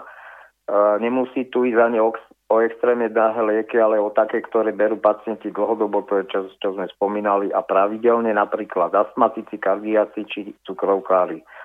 A e, môže ísť o skupinu 200 až 250 liekov. E, Pripomenul, že sa sprísňuje aj vstup e, teda tých generík a na tých 45% by mala ísť tá zľava. Prezidentka asociácie mm, na ochranu e, práv pacientov Mária Leviová si rizika týchto zmien uvedomuje. Generika sú bezpečnou alternatívou pre pacientov, ale navrhovaný spôsob úpravy im môže viesť k rozhodnutiu nedovážať ich na Slovensko. Neviem, či sa aj tak, či sa stalo takéto niečo, že by ten, e, doda- ten výrobca úplne zrušil zmluvy a nedodával, ale e, poviem jeden, jednu, nie že priamo skúsenosť, ale čo som čítal, ak, ak sa tu bavíme o tých e, referencovaných cenách, tak Výrobcovia to obchádzajú, viete, akým spôsobom? No, poviem príklad. Zoberieme si nejaký liek, úplne nejaký XY, ktorý sa samozrejme vyrába v rôznych s rôznym obsahom tej účinnej látky. Áno, máme dané tomu, že v nejakom balení máte v tabletke 20 mg, v inom máte 40, hej. Čiže si je silnejší ten liek, napríklad analogická sú takto stupňované. Plus neviem ešte, aké rozdiely v baleniach môžu byť. No a keď ten, keď ten výrobca, keď mu hrozí, že by ministerstvo sa s ním na cene nedohodlo, že by ho príliš, príliš tlačili na zníženie cien, tak on na ten trh slovenský, dajme tomu, bude dodávať len také balenie, také balenia, e, ktoré e, v, žiadnych, v žiadnom inom členskom štáte únie neexistuje. To znamená, že sa nedá porovnávať e, vlastne cena, áno. A on, Dobre, a on, no. Áno, tak, tak to tu skutočne funguje. To, to znamená, že mm-hmm. uh, vlastne nemôže, nemôže ani ministerstvo porovnať ceny, lebo to, takéto balenie sa nikde inde nedodáva, takže nemá s, s jakými cenami porovnať, takže je to vybavené. Skutočne takéto prípady akože sa stávajú. Takže takto, viete, no, akože máme tu všelijaké zákony, ktoré akože vypadajú aj dobre, ale nakoniec vždy tá cestička sa nájde. No samozrejme, e, e, celá táto legislatívna úprava znamenala, znamenala zvýšenie e, nákladov, čo sa týka zdravotných poisťovní, lebo tam boli určité hodnoty No, jednoducho za lieky bolo treba viac doplácať. Ministerstvo Malo to výzaž na 200 miliónov ročne, to zvýšenie tých nákladov. Ministerstvo zdravotníctva tvrdilo, že nič také sa nestane, že v novele sú zasa opatrenia, ktoré ušetria, takže sa to vyrovná. No, ministerstvo financí bolo, bolo také vyplašené. Neviem, ako to nakoniec. No, myslím, že to je úplne jedno z nášho pohľadu. Tak či tak je to biznis. No a teraz, ehm, teraz e, prax, teda ako to ozaj vyzeralo s tými liekmi, mm, e, hlavne tieto drahé lieky na výnimku. Takže na vlastnej koži to pocitila onkologicky chorá pacientka, e, ktorá by teda podľa tej novely mala za liek platiť 600 až, doplácať až 690 eur. Žena sa inovac, tým liekom úspešne liečina, liečila z rakoviny vaječníkov 14 mesiacov. Za ten čas a za ne nemusela nič doplácať. Potom jej však zdravotná poisťovňa oznámila, že bude platiť 690 eur mesačne. Ide o liek, ktorý poisťovňa neuhrádza automaticky, to blablabla v Lani, to znamená asi v 2018 alebo 2017, e, všetky tri zdravotné poistovne dostali 7500 takýchto žiadostí, schválili väčšinu z nich. Tu sa pozastavím vôbec na to v podstatou celého tohto fenoménu, že e, tu sa hovorí o liekoch na výnimku, síce samozrejme z toho množstva všelijakých druhov liekov je to možno výnimka, je to malé množstvo, ako sme počuli, že dajme tomu sa to týka možno 200-250 liekov, ale keď si zoberieme, že 7, za rok je 7500 žiadostí, tak to nepovažujem za, už za výnimku, ale bohužiaľ za dosť e, smutný fenomén. A o to smutnejšie, že tí pacienti musia veľmi, veľmi zložito a frustrujúco bojovať o, o ten príspevok e, na lieky od tej zdravotnej poistovne. No keď už hovoríme o výnimkách, tak uh, ja som sa nedávno dočítal, že v USA náš vzor, hej, koliska to slobody a eh, demokracie, tak vraj tam už teraz je situácia taká, že viac než polovica detí, teda občanov do 18 narodenín, má buď nejakú chronickú chorobu, alebo je obezná, čo je vlastne tiež chronická choroba. Inak povedané, byť chronicky chorý sa stalo štandardom a byť zdravý sa stalo výnimkou. No, to je možné. No to ako, to je krajina, ktorá dáva na zdravotníctvo najviac v prepočte na hlavu. Áno, áno, áno. No, takže... No ale dáva, viete, to je... To je Áno, ja- ja viem, tam sú tie- Áno, áno, chápeme sa, áno. To je, to je po, po, poisťovne a súdy a teda, že poistenie proti blbosti a také, čo to tam akože hodne navyšuje cenu tej zdravotnej starostlivosti, to je pravda. Ale ako každopádne je fakt teda, že dávajú najviac na hlavu a keď je reč o liekovej politike, tak je známe, že napríklad ten istý liek povedzme v Mexiku stojí trikrát menej než v USA. Stačí prejsť Mhm. cez hranicu a v najbližšej lekárni mexickej si to kúpiť, máte to trikrát lacnejšie. A nehovoriac o tom, že ten istý liek na Kube stojí ešte úplne že malý zlomok toho, čo v USA, ale tam to bude asi teda dotáciami, kdežto v tom Mexiku Hej. to je proste len tým, že tá farmaceutická firma chápe, že kúpi schopnosť mexického obyvateľstva je nižšia, tak to tam proste dá za menej a stále sa im to ešte oplatí predávať. Aha.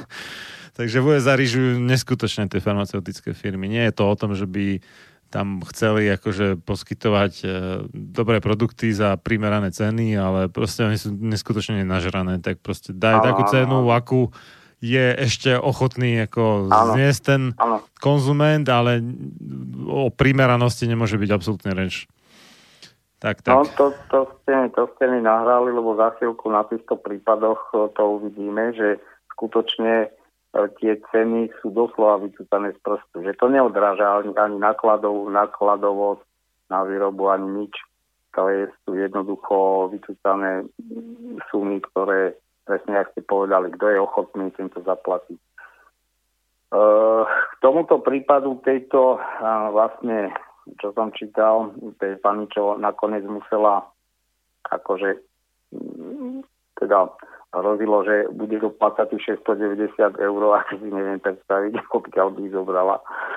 Tak e, teraz sa dostávame k tej hm, mojej obľúbenej hovorkyni pána, pani Eliášova z e, ministerstva zdravotníctva, ktorá sa vyjadrila k tomu medializovaný prípad, vnímame ako špekulatívny prístup pri aplikácii novej legislatívnej úpravy do praxe. Tu asi myslela, že teda, že výrobca e, špekuluje a nechce sa nechce ísť tou cenou dole. No ale ja, to je presne to, čo sme sa bavili. Ja neviem, čo čakali tí ľudia na ministerstve, že ten výrobca, že to sú, že to sú tam sami altruisti a proste. A je to presne tak, ako ste povedali. To vlastne, keby, keby chceli pomáhať skutočne ľuďom a keby keby mali fungovať podľa predstav ministerstva, tak kľudne to môžu dávať zadarmo tie lieky. Vôbec tu nemusí k týmto ťahaniciam e, dochádzať. Takže citujem pani Eliášovu, v ojedinelých prípadoch, keď je potrebné pacientovi zabezpečiť liek na výnimku, je úlohou poisťovne a držiteľa registrácia lieku, aby komunikovali a po, o podmienkach úhrady, za akých bude pacientovi liečba bezplatne poskytnutá.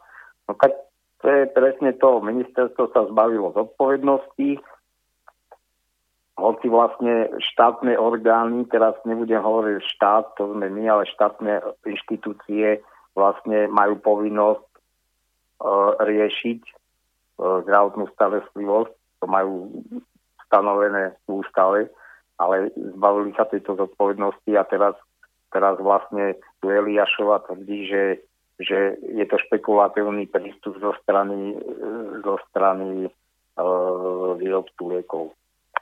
No a úplná, úplný klinec na otázku, no, čo majú robiť občania, ak sa ocitnú v podobnej situácii, ako spomínaná pacientka neodpovedala. A to tiež je teda praxou mnohých týchto hovorcov alebo vôbec tých úradníkov, že keď príde nepríjemná otázka, ktorá mierí na jadro, jadro problému, tak nikto nepovie nič. Uh, Preto ma neznášajú a preto ma nepúšťajú na svoje konferencie. Takže asi tak. No. Mhm. Uh, Matej Štepiansky, manažer zdravotnej poistovne Dôvera, skonštatoval, že teda robia všetko preto, aby pravdepodobne to bola poistenka, poistenky na dôvery, aby onkologicky chorá žena platiť nemusela. No čiže oni sa teda snažili vyjednávať, no Pripomenieme, že keď sa tvoril návrh novely zákona, v dôvodovej správe bolo uvedené, že zľavu za tieto nekategorizované lieky, teda tie, ktoré bežne nesú NZD, má znášať držiteľ registrácie. No tak teraz ale však prinúte teda toho výrobcu. No kto ho prinúti? Ministerstvo dá ruky od toho preč, poisťovňa tiež e, nemá na tom nejaký extrémny vlastne osobný záujem, takže čo, tak ten pacient má prísť asi za tým výrobcom, dať mu, dať mu no, devinu k hlave a povedať, že buď mi dáte tú hlavu, alebo obi, obidvaja odídeme do väčšných lovišť. Uh, podľa Štepianského ide o, o jediný prípad a dôvera väčšinou, väčšinou, toto je tiež dobré väčšinou, chcel by som teda vedieť, koľko je tých prípadov, kedy nevyjednali ten nulový doplatok, takže väčšinou vyjednala nulový doplatok pre pacienta. A opäť sme pri tom, teda, že to mlčanie tých zodpovedných, rokovania so spoločnosťou AstraZeneca, držiteľom registrácie lieku v medializovanom prípade. E, to bol, samozrejme, je to starší článok, pokračujú aj teraz. Prečo firma zľavu nedala, nevedno. Štepiansky s touto otázkou odkázal pravdu priamo na farmaceutickú spoločnosť, tá na naše otázky neodpovedala. E, medicínsky riaditeľ Vladimír Hraško e, skonštatovala, že liek, ktorý stojí 5030 eur, už niekoľko rokov dodávajú s vyrokovanou zľavou. Cena po zľave je výrazne nižšia ako cena lieku. E, problém v spomínanom prípade nastal podľa neho tak, že poistovne posudzujú všetky žiadosti o výnimku ako nové. Takže tuto máme ďalší jav, že dajme tomu až e, po tej novele, novele zákona o liekoch, tieto e, poisťovne vlastne nabehli síce na nový systém, to znamená posudzovali už aj pacientov, ktorí už e, konkrétny liek brali nejakú dobu ako nový prípad. Čiže im odmietali vlastne zaplatiť e, plnú výšku ako dovtedy, ale zaplatili im, dáme tomu len tých 70 alebo až 90% a zbytok dostal na tom vyboxovaní. Takže vidíme, že nikto tu nie je čistý v tej celej hre každý návonok sa prezentuje, ako mu veľmi záleží na pacientovi, ale keď sa pozrieme hlbšie, tak to absolútne tak nie je. No ja mám taký dojem, že ono sa to na schvál celé tak komplikuje, aby do toho skoro nikto nevidel a potom sa tam ľahko dajú ano. proste robiť čachre machre také, že sa na, na to narižuje tá správna osoba alebo finančná skupina alebo kto. A keď už, keď už teda sme pri tom, pri, pri tých motiváciách alebo pri riešeniach, keď sme sa čudovali, že ako niekto na ministerstvo od zeleného stola môže robiť takéto rozhodnutia. Moja, moja osobná prax firiem ako zamestnanca je taká, že e, keď si, keď si vedenie nevie rady s nejakým problémom, dajme tomu, že uh, nedodržiava sa niečo, ja neviem, poriadok v sklade a potom pri inventúre sa ukáže áno, nejaké, nejaké manka alebo čo a nevedia si s tým rady, tak uh, hodia zodpovednosť na viac, viacero ľudí. Čiže nie len skladníci a dajme tomu hmotná zodpovednosť skladníkov a vedúceho skladu, ale dajú to úplne na ľudí, ktorí s tým nič nemajú, že to majú ešte nejako kontrolovať a ja. moja prax... Áno, kolektívna to, vina to, teda, hej? No a nie, ale to sa takto, takto, ja neviem, čo je to za, za blbý nápad, ale všimol mm. som si to v mnohých väčších firmách, mm. ktorá má už zložitejšiu štruktúru riadenia a nakoniec ale výsledok je práve opačný, lebo čím viac zodpovedných, tak každý, sa, každý to potom prehadzuje na toho druhého a vždy sa vyhovára. Toto je presne ten istý prípad, že máte za jednu vec, je tu aj poisťovňa zodpovedná e, do určitej miery, e, tá, tá má jednať e, do, teda s výrobcom liekov, Ministerstvo sa úplne zbavilo tej zodpovednosti, lebo dalo nejaké, nastavilo nejaké pravidlá tým zákonom, ale poisťovňa je zodpovedná len do tej miery, že tvrdí, že ona nie je povinná, ten zbytok doplatí, že povinný je to e, výrobca, no ale výrobca tiež nemá povinnosť podľa toho zákonu, to nie je jednoznačné. Tam je to napísané tak, že ma, majú rokovať potom a majú si dojednať podmienky. No ale ako chcete od dvoch, od dvoch žralokov aby, si, aby sa dohodli, že kto ustúpi. No oni sa dohodnú tak, že prepašujú na ministerstvo nejakých svojich ľudí a tí to potom zariadia tak, ako im to vyhovuje. No, no nie, to ako reálne podľa mňa to takto funguje. A farmaceutické firmy to tam určite majú a myslím, že aj tie súkromné poisťovne asi áno, tiež. áno, no. áno. Áno, áno, áno. A Takže skôr to vypadá ako taký väčší, väčší súboj medzi týmito skupinami. A potom vlastne aj výsledky tej legislatívy tomu zodpovedajú. No a čiže nakoniec, nakoniec dá sa povedať pod tlakom tejto praxe, bohužiaľ tejto neutešujúcej praxe s tými pacientami, v januári 2018 zasadal a, parlamentný zdravotnícky výbor, ktorý odsúhlasil, že poisťovne by sa mali vo výnimočných prípadoch, tam zas pôjde zas o nejaké posudzovanie a schvalovanie, podielať na cene lieku viac ako stanovených 75 až 95 ceny. Čiže videli, že, že výrobca neustúpi, no tak to, tak to zase trošku posunuli zase na tú poisťovňu. No. Uh, dobre. Mm, K tomuto, eh, k, tomuto boxovaniu o tie, o tie, o tie doplatky na, na lieky, tu sa eh, napríklad eh, veľmi, veľmi nespokojní boli eh, pacienti s Parkinsonovou chorobou, ktorých to dosť značne postihlo, pretože tam išlo o liek Duodopa, ktorý od roku 2009 e, poisťovne uhrádzali na, na výnimky. A doplatok pre nich bol 400 eur za mesiac, no to je aj tak dosť. E, No ešte tak tejto- ako na, na chemoterapiu sa to nechytá ešte, ale dobre, no. Je to Hej, dosť- no ale viete, to no, dosť, ja neviem, veď tu je priemerný dôchodok, Áno, starobný áno, dôchod, áno, to áno. je okolo 420. Tak to je, to je iba pre horných, neviem, neviem, či vôbec 10 tisíc, možno ešte menej, no. Hm. No a teraz um, po tej, po tej novele takto. E, Dovtedy, e, dovtedy vlastne všetky tri zdravotné poistovne e, za liečbu týchto Parkinsonovcov to je zaujímavé, že, že len 63, čiže pomerne to nie je veľký počet pacientov, áno. Čiže to bola len nejaká malá skupina, asi už s nejakým e, špecifickým, by som povedal, vývojom asi tej diagnozy.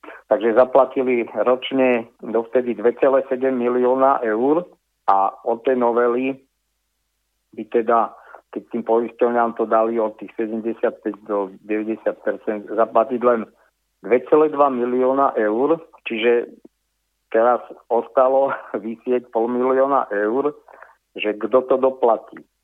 A ja som si to vyrátal, že e, koľko to vlastne tých um,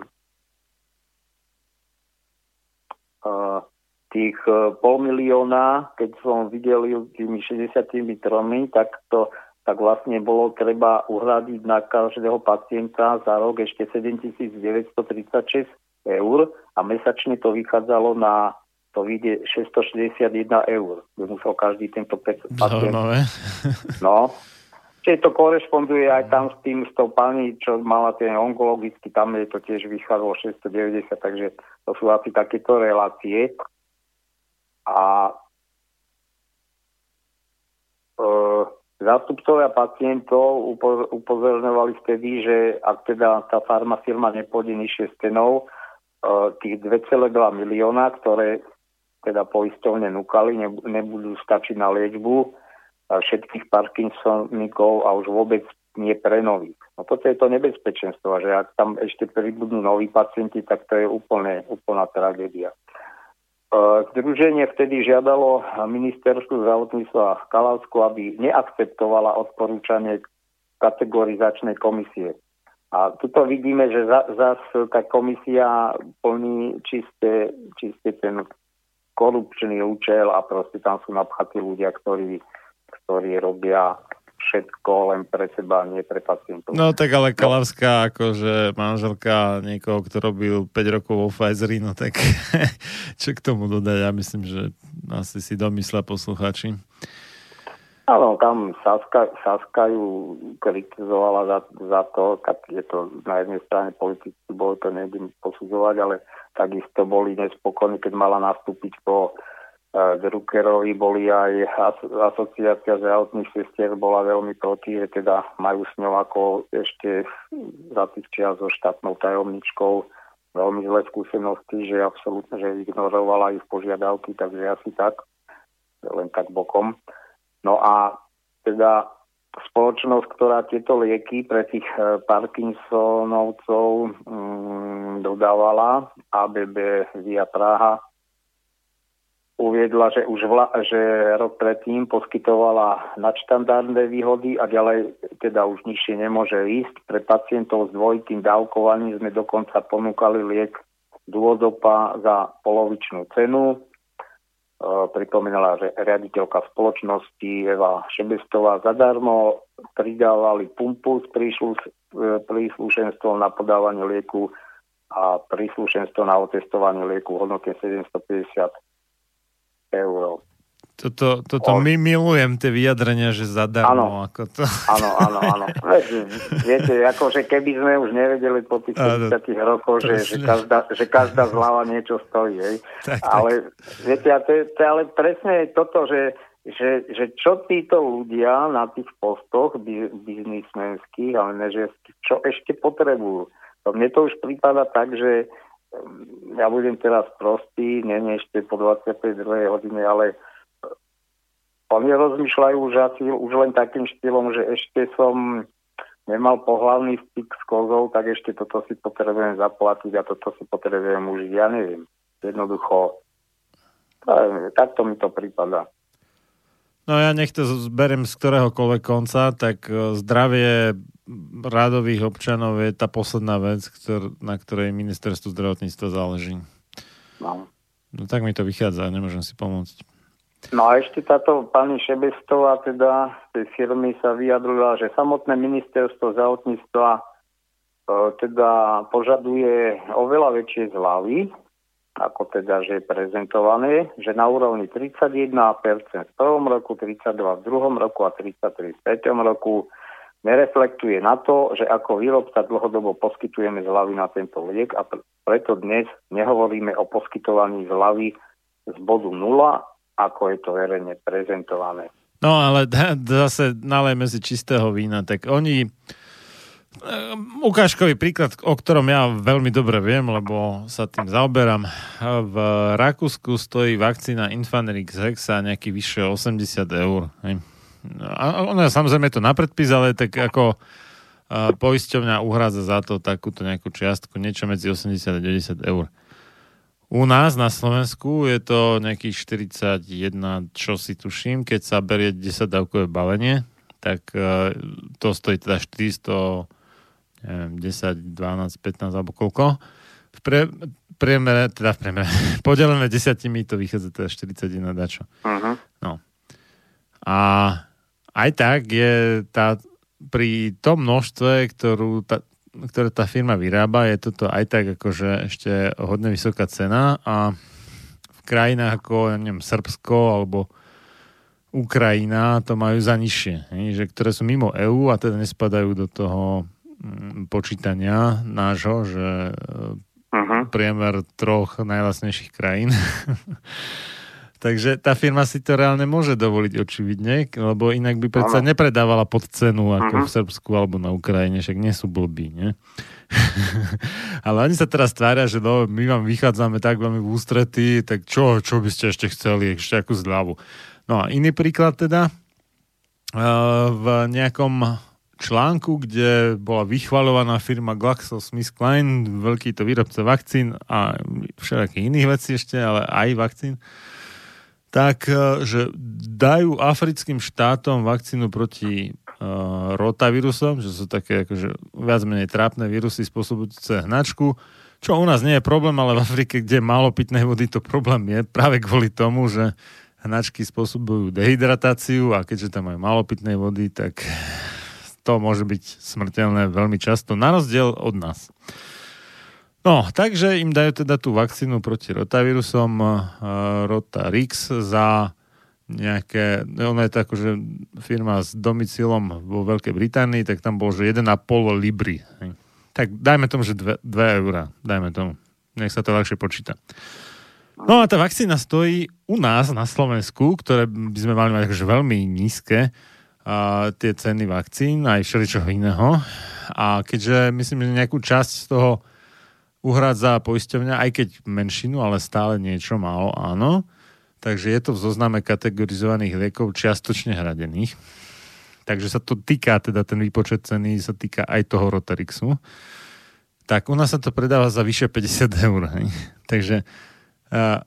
GlaxoSmithKline teda ako s veľkou pompou oznámi, že za výrobnú cenu, teda výrobnú plus e, distribúcia a všetko, čo k tomu náleží, samozrejme, logicky, uh, za 2, li, teda 2 eurá, alebo teda 1,5 libry bude dodávať do Afriky tú vakcínu, ktorú u nás dodávajú za 25 krát drahšie. Hej? A to ešte budú tvrdiť, že akí sú oni veľkorysí, lebo však v Nemecku stojí 100 eur. Nie? Aha, aha. No, takže takto. No, ale teraz ma napadla teda taká otázka, keď ste toto povedali, to je ozaj e, ukážkový prí, príklad, lebo tu to vidíme v číslach. A, no ale ako je možné teda, alebo ako je možné, že na tej Ukrajine alebo v tom Srbsku teda im to dajú za také ceny, alebo čo, ja si to, No, ča, takto, akože časť e, tej ceny je časť distribúcie a tá je tam lacnejšia, lebo tam majú nižšie platy. hej. aha, aha, aha. To, toto je jedna z vecí. hej. Ale časť je aj cena teda tej uh, samotnej Tej vakcíny vakcíny, mhm. a aj tam je ten rozdiel veľký. No, takže Aj tam. Uh-huh.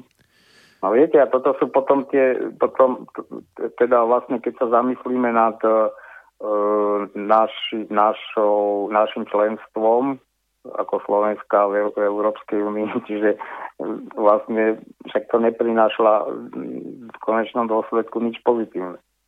To vidím už len na tomto, že vlastne... ono, tej- ono ako nejaké pozitíva sú, čo, že máme lacnejšie volanie do Česka, dajme tomu, hej? no, ale, ale sú to no. také pozitíva, ktoré nám majú tak nejak akože zapchať ústa, ale vo výsledku ako tých negatív nakoniec sa ukáže, že, bu- že je a ešte bude oveľa viacej, no. Čiže ono Lebo- je to vždy také, že keď vtáčka lápajú, pekne mu spievajú, tak na začiatku sa začne akože s tými peknými vecami, no ale potom sa pridávajú tie negatívne a stupňuje sa to a stupňuje a to sme svedkami, však varenie žaby a salamová metóda, tak toto funguje a no, tak. Lebo keď som to, áno, lebo keď to zoberiem čiste z ekonomického hľadiska, že, že teda tie výhody únie mali byť ten voľný, uh, uh, voľný pohyb tovaru a tak, hlavne toho tovaru, tak keď si to zoberieme, že to mala byť výhoda a vlastne tu na, na tom príklade vidíme, že je to pre nás nevýhoda. Takže to, takto som to myslel. Dobre. No, to je jedna vec. A druhá vec je, že farmaceutické firmy operujú ako s tým, že však oni majú vysoké náklady na vývoj, lebo sú to tie tzv. Áno, inovatívne. tak. Hej. No, ale keď sa to naozaj reálne spočíta, tak sa ukazuje, že náklady na marketing, čiže na úplatky a, a Aha, reklamné aha. kampane, všetko niekoľkonásobne pre, prevyšujú náklady na výskum a vývoj. Takže čo keď sa ju. Áno, áno. Viete čo, musím asi dať už ďalšiu prestávku, Dáme, lebo no. za chvíľu nás sa zrušia, takže o nejakých o, 8 minút budeme pokračovať. Nič veľkého, nič pekného, nič šľachetného sa nevytvorilo bez obete. Len slaboch sa k obetiam naučiť nemôže, ale duša vznešená horí po nich, lebo práve v obetiach svoju silu, svoje panstvo duch ukazuje. Ľudový Štúr Počúvate Slobodný vysielač.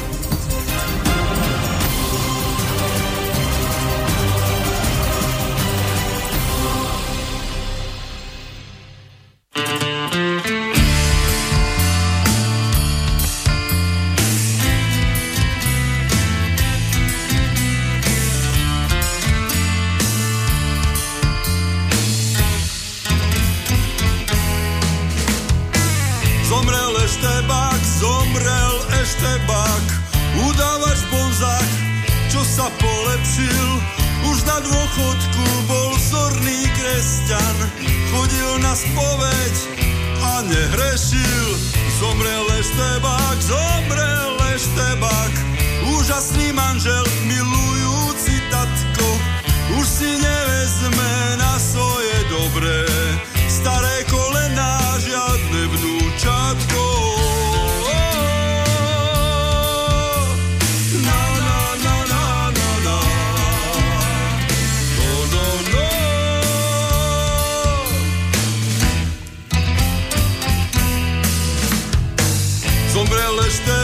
Zomrel Eštebák, komunista, dobrý katolík, udával, mlátil bezbranných ľudí.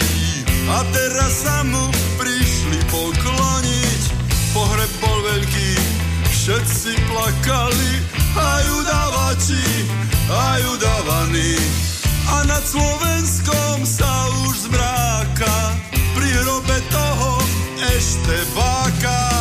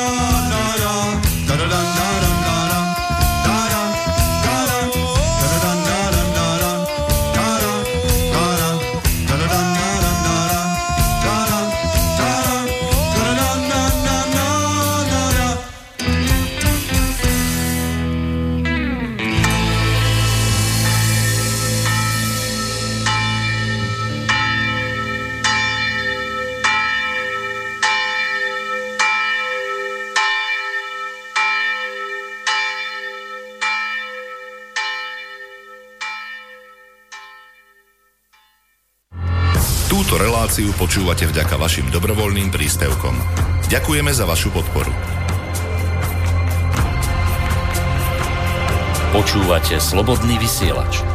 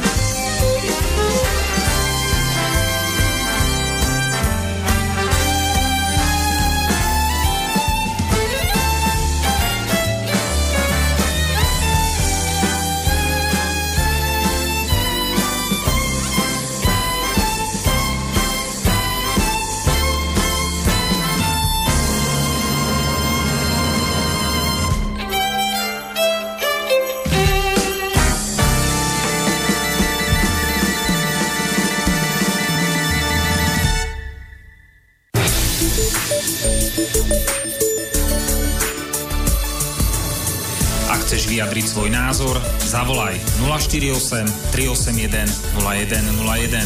Slobodný vysielač. Váš rodinný spoločník. No a my sme sa ocitli v závere relácie sám sebe lekárom číslo 203 na tému lieková politika, štvrtá časť z bansko štúdia Slobodného vysielača od Mixu Marian Filo a na telefóne opäť inžinier Pavol Škara. Tak máme ešte nejakých no, 16 minút, dajme tomu, lebo, alebo Možno to trošku natiahneme, ale z, z dôvodu toho, že mi túto kolega čistil žalúdok permanentne, že každú reláciu preťahujeme, tak ja som si tak povedal, že bude teda akože kratšia a kebyže ju náhodou natiahneme, tak sa to zmestí. takže, Aha. takže povedzme, dajme tomu, že no, že tých 16 akože 2 hodiny a keby kebyže sa nezmestíme do kože, tak to nebude až tak vadiť, ale predtým to bolo tak, že tá ďalšia relácia, e, ktorá išla, bola zo zaznamu a ono, bolo to tak ako natesno, bez nejakej pesničkovej vaty hneď po nás a potom keď sme mi to natiahli, tak sa to všetko posúvalo a to, to nebolo zdravé. Takže, uh-huh. takže skončíme skorej, nie, nie 2,5 hodiny, ale skorej a, a uh-huh. potom to bude OK. Tak, Dobre. nech sa páči. Uh-huh. No, tuto za zmienku ešte stojí tak, taký fakt, že v kategorizačnej komisii, že kto tam je, takže sú tam zástupcovia zdravotných poisťovní, tí majú až polovicu hlasov.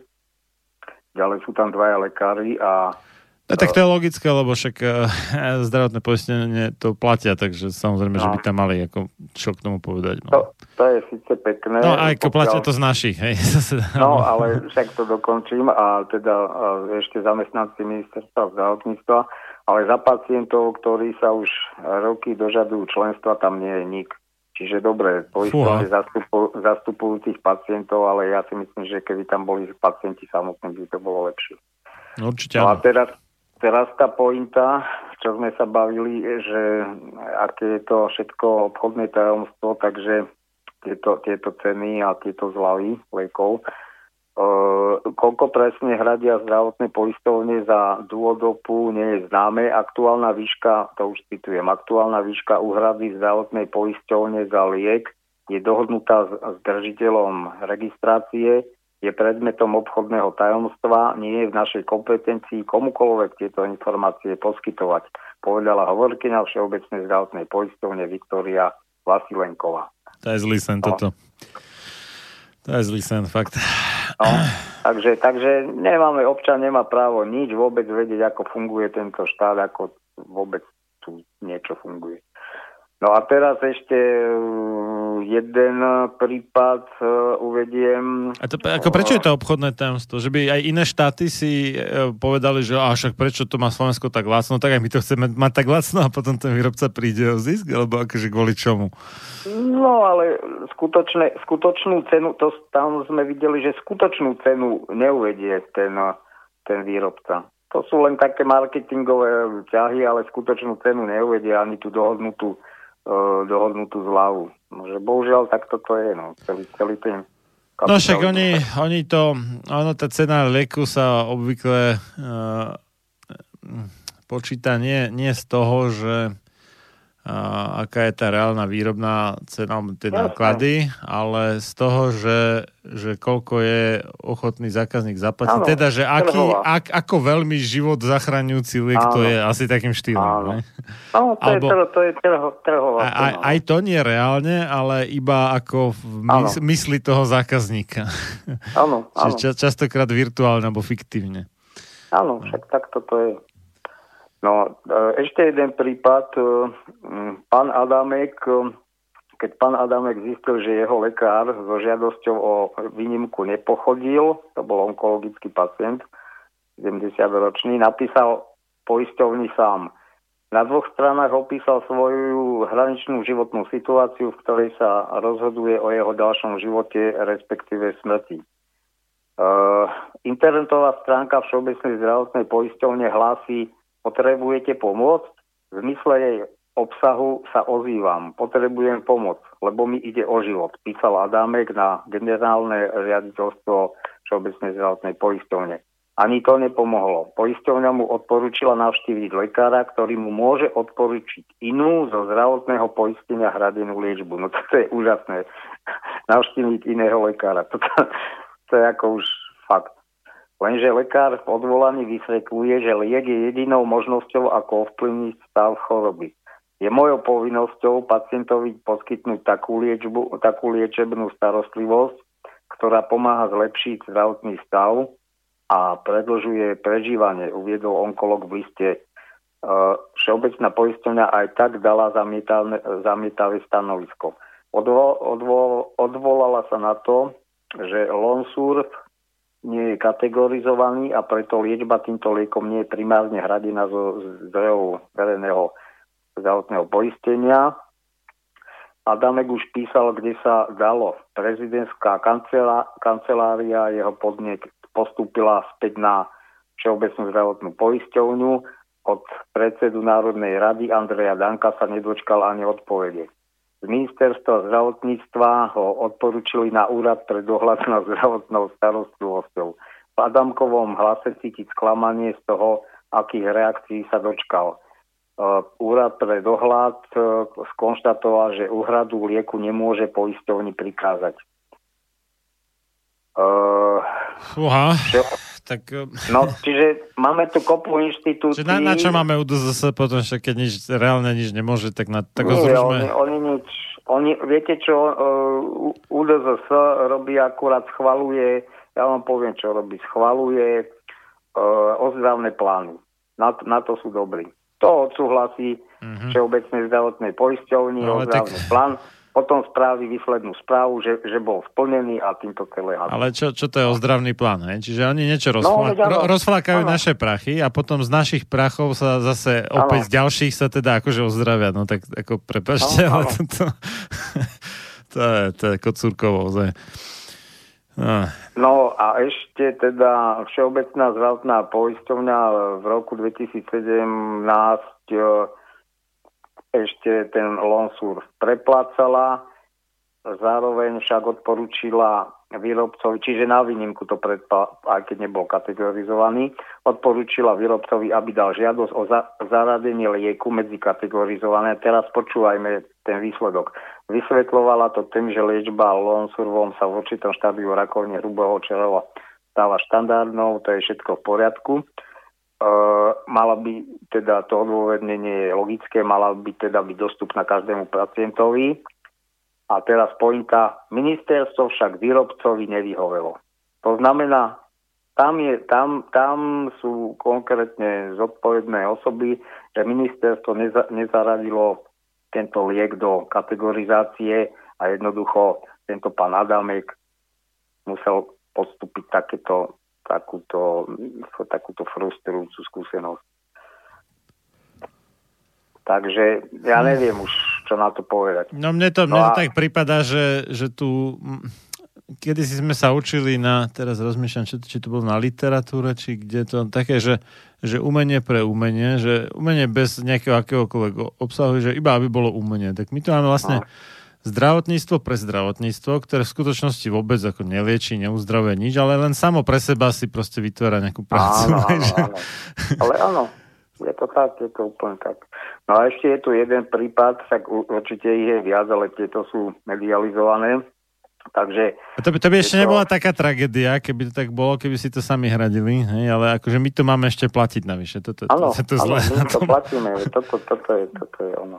No a ešte pacientka Eva Sladková, tam to bolo trošku problém niekde inde.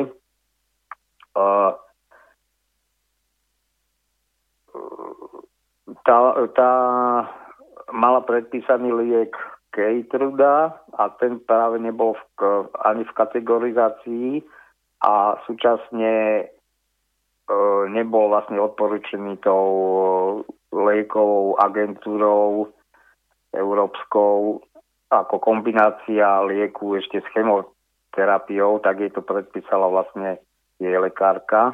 takže tam bol ten problém a Všeobecná zdravotná poistovňa sa vteda, vtedy vyjadrila, že proaktívne komunikujeme so šetrujúcou lekárkou, ktorá má všeobecnej poistovni doručiť povolenie ministerstva zdravotníctva úhradov lieku. Ta, takto si to stále prehadzujú medzi sebou. Jed, jeden a druhou sa vyhovarujú v neschválenej indikácii, čiže áno, bola tam neschválená indikácia, ako aj údaje o bezpečnosti a účinnosti lieku Keytruda v kombinácii s chemoterapiou.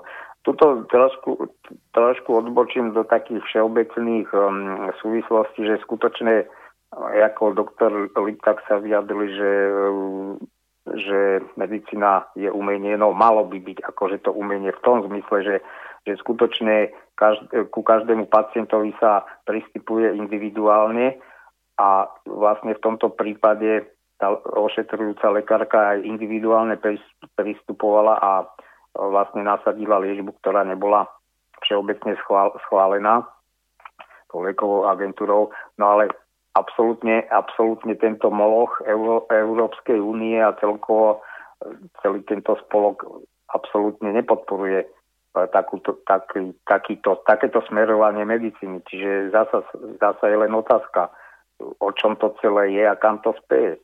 Bohužiaľ to spie ešte k, väč- k väčšej byrokracii, k, k oveľa väčšiemu množstvu predpisov a ten lekár už prakticky sa ani nepohne. Bude, ma, bude mať tak zviazené ruky, že...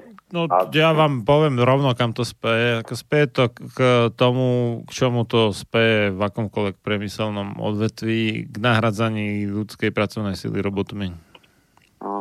No, to no, úplne vážne, tak Uh, najbližšie prí, proste príde pacient niekde do nejakého zariadenia kiosku a naťuká si tam, že aké má symptómy a rovno mu to tam vypluje nejaký liek a dovidopo.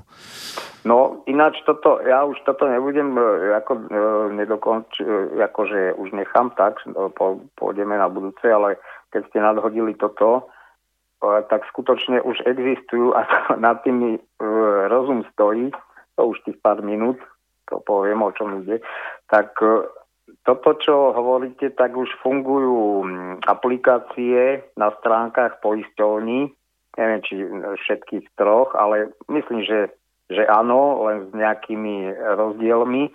A ja som teda poistovne dôvera a tam si môžete podľa príznakov, budete vyplňať pro, proste interaktívne vyplňate tie príznaky a to, to je vlastne vytvorený taký nejaký algoritmus, hej, však vy, vy ste ITčkár, tak viete. No, takzvaný expertný systém, áno. Mhm. No, no a jednoducho, ja som si to vyskúšal, nie, nie je to zle spravené. Akože skutočne ako nájde vám tam, sa, samozrejme, na tie moje príznaky mi nenášiel presne tu, čo mám, ale podľa toho, aké možnosti toho algoritmu, jak som pochopil, sú, tak e, išiel celkom logicky a ešte, ešte čo teda som si všimol, bolo chválihodné, že na, na konci dal poznámku, že teda dal nejakú diagnozu a že, ale že nie všetky tie príznaky, čo som uviedol, že do nej spadajú. Ale čo chcem, tam chcem poukázať, že toto je úplne šialený, um, šialený vývoj, pretože na jednej strane sa lekári samozrejme opravnene, čiastočne opravnene oháňajú tým, že teda pacienti by nemali fušovať do ich remesla, a, ale myslím si, že absolútne nie takýmto spôsobom, hej? Lebo tá aplikácia má slúžiť na nejaké predbežné posúdenie, že či samotný pacient podľa tých príznakov sa rozhodne ísť k lekárovi. Hej, to je jedna vec. Ale No ja to, to je že... také odôvodnenie akože súčasné, ale ono ten ďalší vývoj bude taký, že sa bude ako zdokonalovať a zdokonalovať tá aplikácia. No to je možné. No.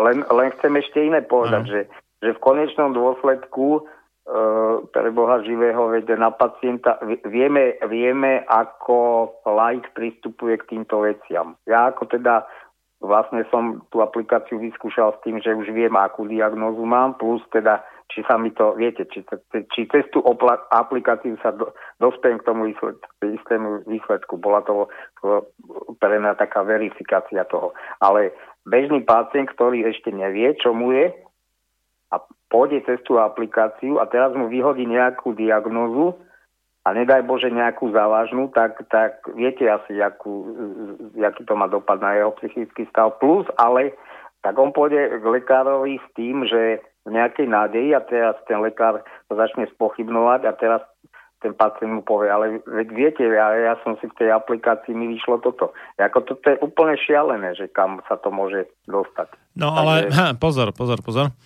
Uh, my tu máme uh, také akože fatálne nepochopenie jedného, ale úplne kľúčového princípu, ktorý ja ako človek, ktorý na jednej strane je teda študovaný informatik a na druhej strane ako koniček má psychológiu, dovolím si tvrdiť, že viem dosť dobre posúdiť, a to ten princíp, že všetky tie písmenkovacie počítačové záležitosti odburávajú všetku tú vlastne mimo slovnú komunikáciu, ktorá ale teda podľa psychologov tvorí vraj až 90% všetkej tej komunikácie človeka s človekom, keď sú naživo proti sebe, hej, alebo teda tvárov v tvár.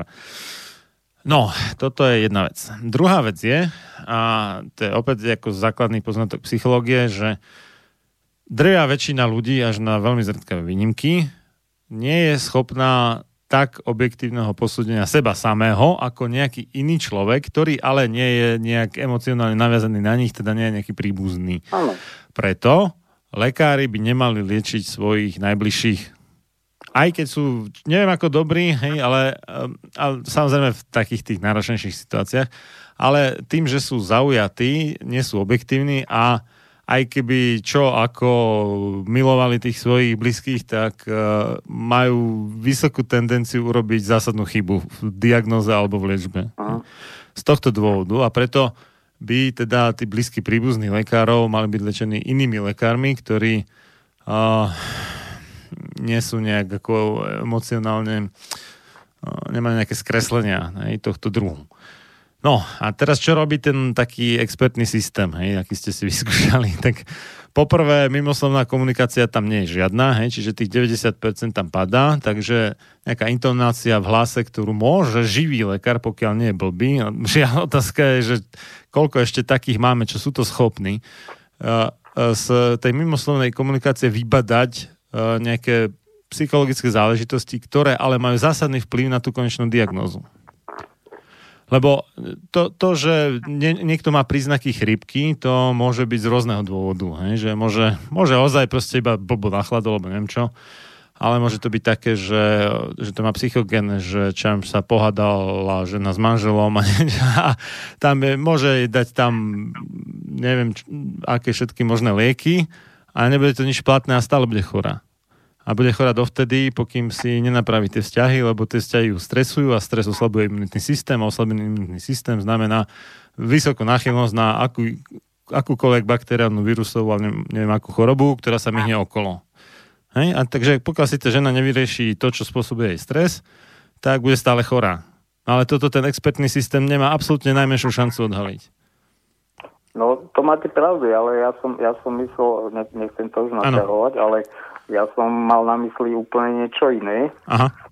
A totiž to, že, že viete, viete, ako každý laik, stačí, stačí, že mu poviete, že má rakovinu a nemusí to byť pravda. On, on, ano, keď, ano. on keď uh, mu ten počítač vyhodí, že má, a to nemusí byť rakovina, to môže byť aj hociaká uh, iná vážna choroba, ktorú ten pacient uh, vníma veľmi negatívne, no tak e, to môže mať veľmi zlý dopad na ňo a pritom to nemusí byť pravda. Chápete? Toto, toto funguje.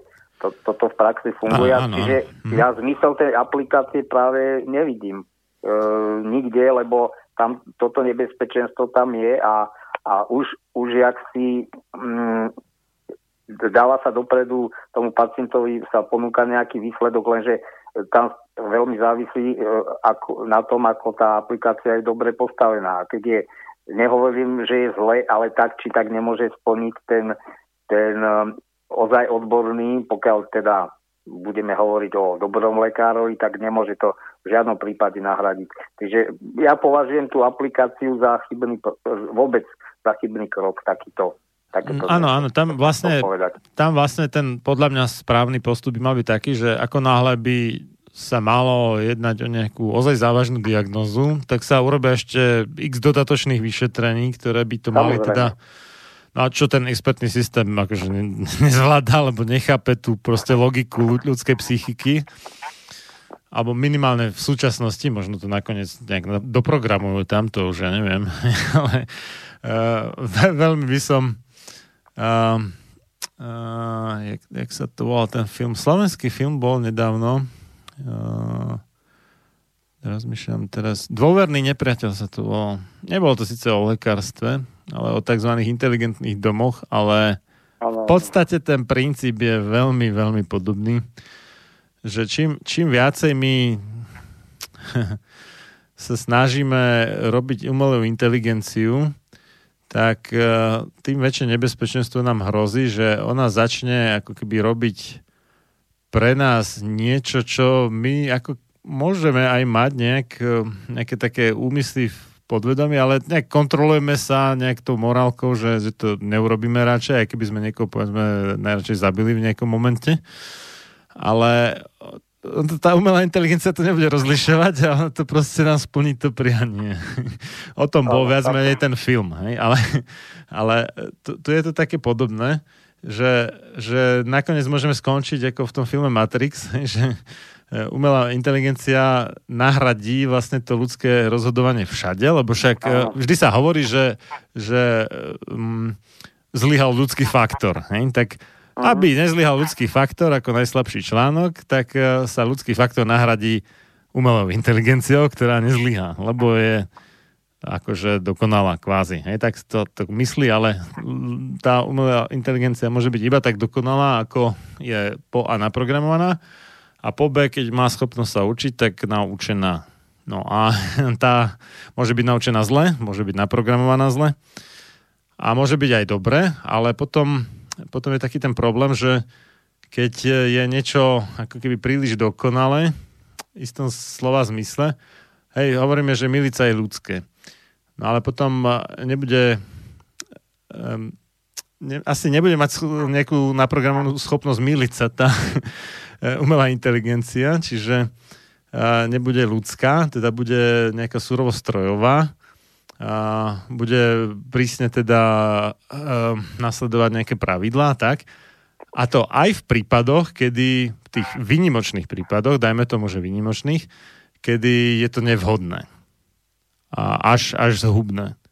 No a my, my máme taký veľmi várovný príklad v nacistickom Nemecku, kedy tí, to rôzne ľudia ako vedeli, ja som sa bavil s jedným Nemcom, ktorý teda sa síce narodil až po druhej svetovej vojne, ale tak ako Nemec asi trošku pozná nemeckú národnú dušu a dúfajme, ktorý hovorí, že že tam bol veľký rozdiel medzi nemeckými a ruskými vojakmi. Nemecký vojak, keď dostal rozkaz, tak ho splnil skrátka. Nedebatoval, nič, nerešil sa. Ruský vojak dostal rozkaz, no mohol ho splniť, ale keď videl, ja neviem, že matka s dieťaťom, aj keby dostal rozkaz, že ich má zabiť, tak ich nechal tak. Lebo má rešpekt voči matke. Ako proste... Hej? Čiže ten ruský vojak bol ľudský, zatiaľ čo ten nemecký bol strojovitý. A hoci obaja mohli robiť všelijaké zverstva vo všeobecnosti, tak každý má inú, inú tú nátoru. No a čo, čo?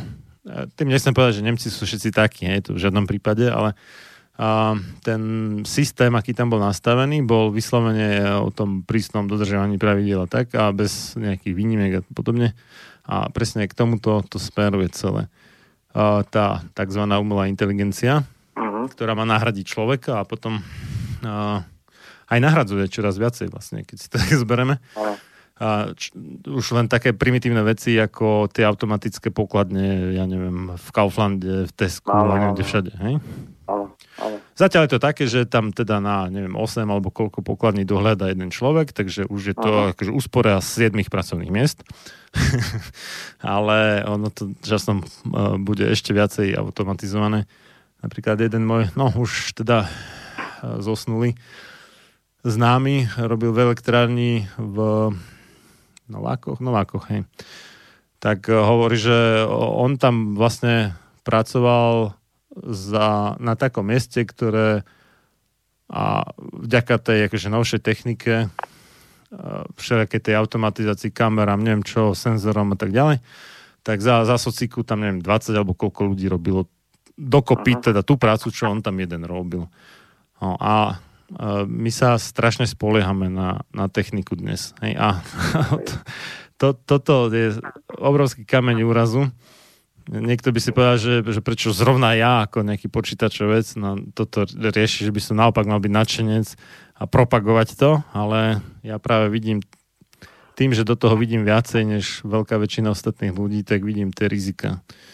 A, a zrovna v medicíne, kde by ozaj uh, doktor tak má pravdu, že medicína by mala byť istým spôsobom umením, ale to umenie má byť v tom zmysle, že ten lekár sa má vedieť vcítiť do toho človeka. To, tá citová zložka je to umenie, ale ten počítačový systém sa nebude vedieť vcítiť. Toto žiadny počítač nevie. Hej, s týmto, s týmto ja sú, e, súhlasím, jak ste to všeobecne povedali a doplním to už len fakt nebudeme to naťahovať, ukončím to už len touto e, tým, čo som čítal, lebo už to funguje aj na Slovensku práve e, v niek- asi v dvoch alebo neviem koľkých penťackých nemocniciach e, dávko, automat na dávkovanie liekov. A prišlo to zo západu táto technológia a jednoducho, lebo údajne, že, že bola veľká chybovosť ako pri podávaní liekov v nemocniciach, kde opäť ten ľudský faktor údajne akože zohral veľkú úlohu. No a už sú automaty, ktoré vám to presne veľmi rýchlo nadávkujú ráno a proste nejaký vozík aplikácie k tomu a má trasu určenú a proste chodí medzi, jazdí pomedzi pacientov a teda pacienti si asi už, ja neviem, či sami alebo ako, ale tak bývajú takí, čo potrebujú podať ten liek. To už neviem detaily, ale jednoducho, je to týmto smerom, ale skutočne tak, ako ste spomínali, ten uh, vývoj, dajme tomu, v tej atomovej elektrárne, tam to má logiku. Pretože... Nie, to je, to, je, to je uholná elektrárne, ale to, akože... Aha, áno, to, to je jedno, áno, ale chápeme sa, že, že sú parametre alebo veličiny, ktoré oveľa lepšie ustráži ten automatický systém. Tam je len jediné riziko výpadku toho a potom nejaký záložný no, no, nie, ale, no tam je no. ale ten problém, že on tam bol jeden na miesto 20 a keby tam boli povedzme aspoň 5, tak uh, on, ja neviem, čo skolabuje alebo čo, hej, a elektrárne hej, ale ja mysl, hej, hej, hej, ja chápem, no, ale teraz myslím teda na tú podstatu, že skutočne sú oblasti, kde ten uh, počítač alebo jednoducho to technické zariadenie má oveľa lepšie ano senzorické schopnosti, aj vyhodnocovacie a tak, bla, bla, bla, to je jedno. Ale skutočne v tej medicíne toto je už prvý krok k tomu, už, už to odlúčtenie je tam dosť veľké a bohužiaľ, ak to pôjde touto cestou, tak už tá, to zdravotníctvo absolútne stráca svoj zmysel, lebo ten kontakt ľudský, uh, už ten bežný, bežný dotyk, jak, ako sa hovorí, koža na kožu, tak ako je to u tých novo, no, novorodencov sa to presadzuje teraz, tak jednoducho tí starí ľudia alebo kdokoľvek ten obyčajný pacient, či je to mladý človek, ale keď je v ťažkej takéto fyzickej a psychickej kondícii, tak to jednoducho potrebuje. A ja by som týto aj skončil túto reláciu. A e, viem, aj minulý rok nám to vyšlo tak tesne pred e, Silvestrom, tak do nového roku poslucháčom som rád teda, že existuje tento slobodný vysielač ako alternatívne médium a e, dúfam, že sa že bude pokračovať, aj keď najlepšie by bolo, keby jeho opodstatnenosť nejako evolučne zanikla postupne, ale bohužiaľ to nepredpokladám. Nie skôr, skôr naopak to vyzerá, ten trend. Skôr naopak, áno, no. akože ľudia ma považujú, že, že som pesimista, ale ja sa skôr považujem za realistu a skutočne... Ne, tak logicky, lebo ono takýchto tých alternatívnych e, rady ako príbuda, hej, že už, už nie je len slobodný vysielač, už je aj Infovojna, už, už je najnovšie ano. teda aj Kultúrblog a podľa mňa ešte budú ďalšie. Hej, a hej. pokiaľ je to takto, tak to znamená, že vlastne sa tá situácia reálne zhoršuje. Takže no, čiže... počúvajte, počúvajte poslucháči naďalej a to je asi tak všetko do nového roku. A viac toho slniečka, dobre, no. Dobre, ja veľmi pekne ďakujem za doterajšiu spoluprácu aj celú, ako nielen e, počas dnešnej relácie a prajem aj vám všetko dobré do nového roku a slnko nielen vonku, ale aj v duši. A uzavrel by som to ešte jednou uh, veľmi peknou vianočnou pesničkou. Prečo vianočnou? Mnohí si myslia, že Vianoce akože už máme za sebou, lebo však prvý sviatok Vianočný, druhý sviatok Vianočný koniec a teda ešte predtým štedrý večer, ale podľa tej staršej tradície vlastne Vianoce a už trošku to naznačuje, že noce, lebo to sú noci. On je to taký napol preložený nemecký výraz Weihnachten. A to Vaj znamená posvetiť, akože kniazské svetenie je Vaje, v, e, i, h, e, sa píše po nemecky. Čiže to vlastne posvedzujúce noci, ale ich mal byť 12 pôvodne. To znamená, že od e, prvého sviatku Vianočného až po deň pred tromi kráľmi a tie, tí traja králi to ako sú to bodkou za Vianocami.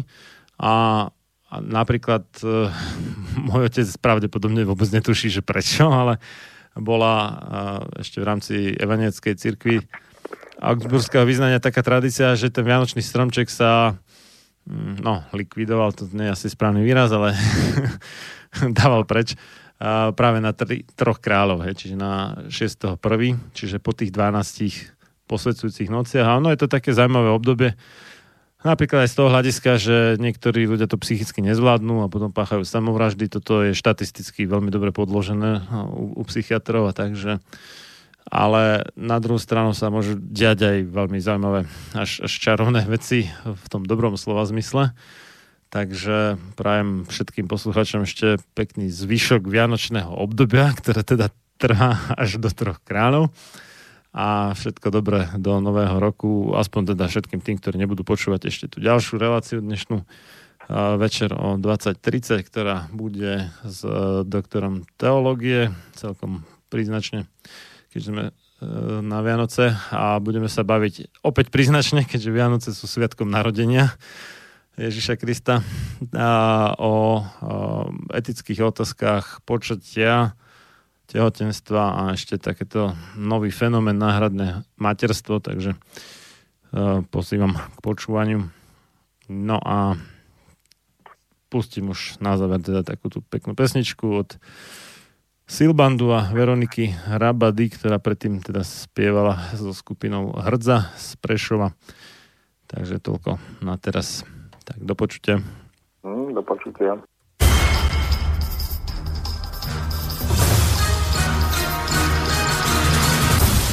Preto nech neprejde jediný deň bez toho, aby ste vy, Slovania a synovia týchto kmeňov, nevykonali jediný dobrý skutok pre svoj kmeň. Obraňujte jeho právo, vzdelávajte ho a nestaňte sa nikdy služobníkmi jeho cudzích vládcov. Ľudovít Štúr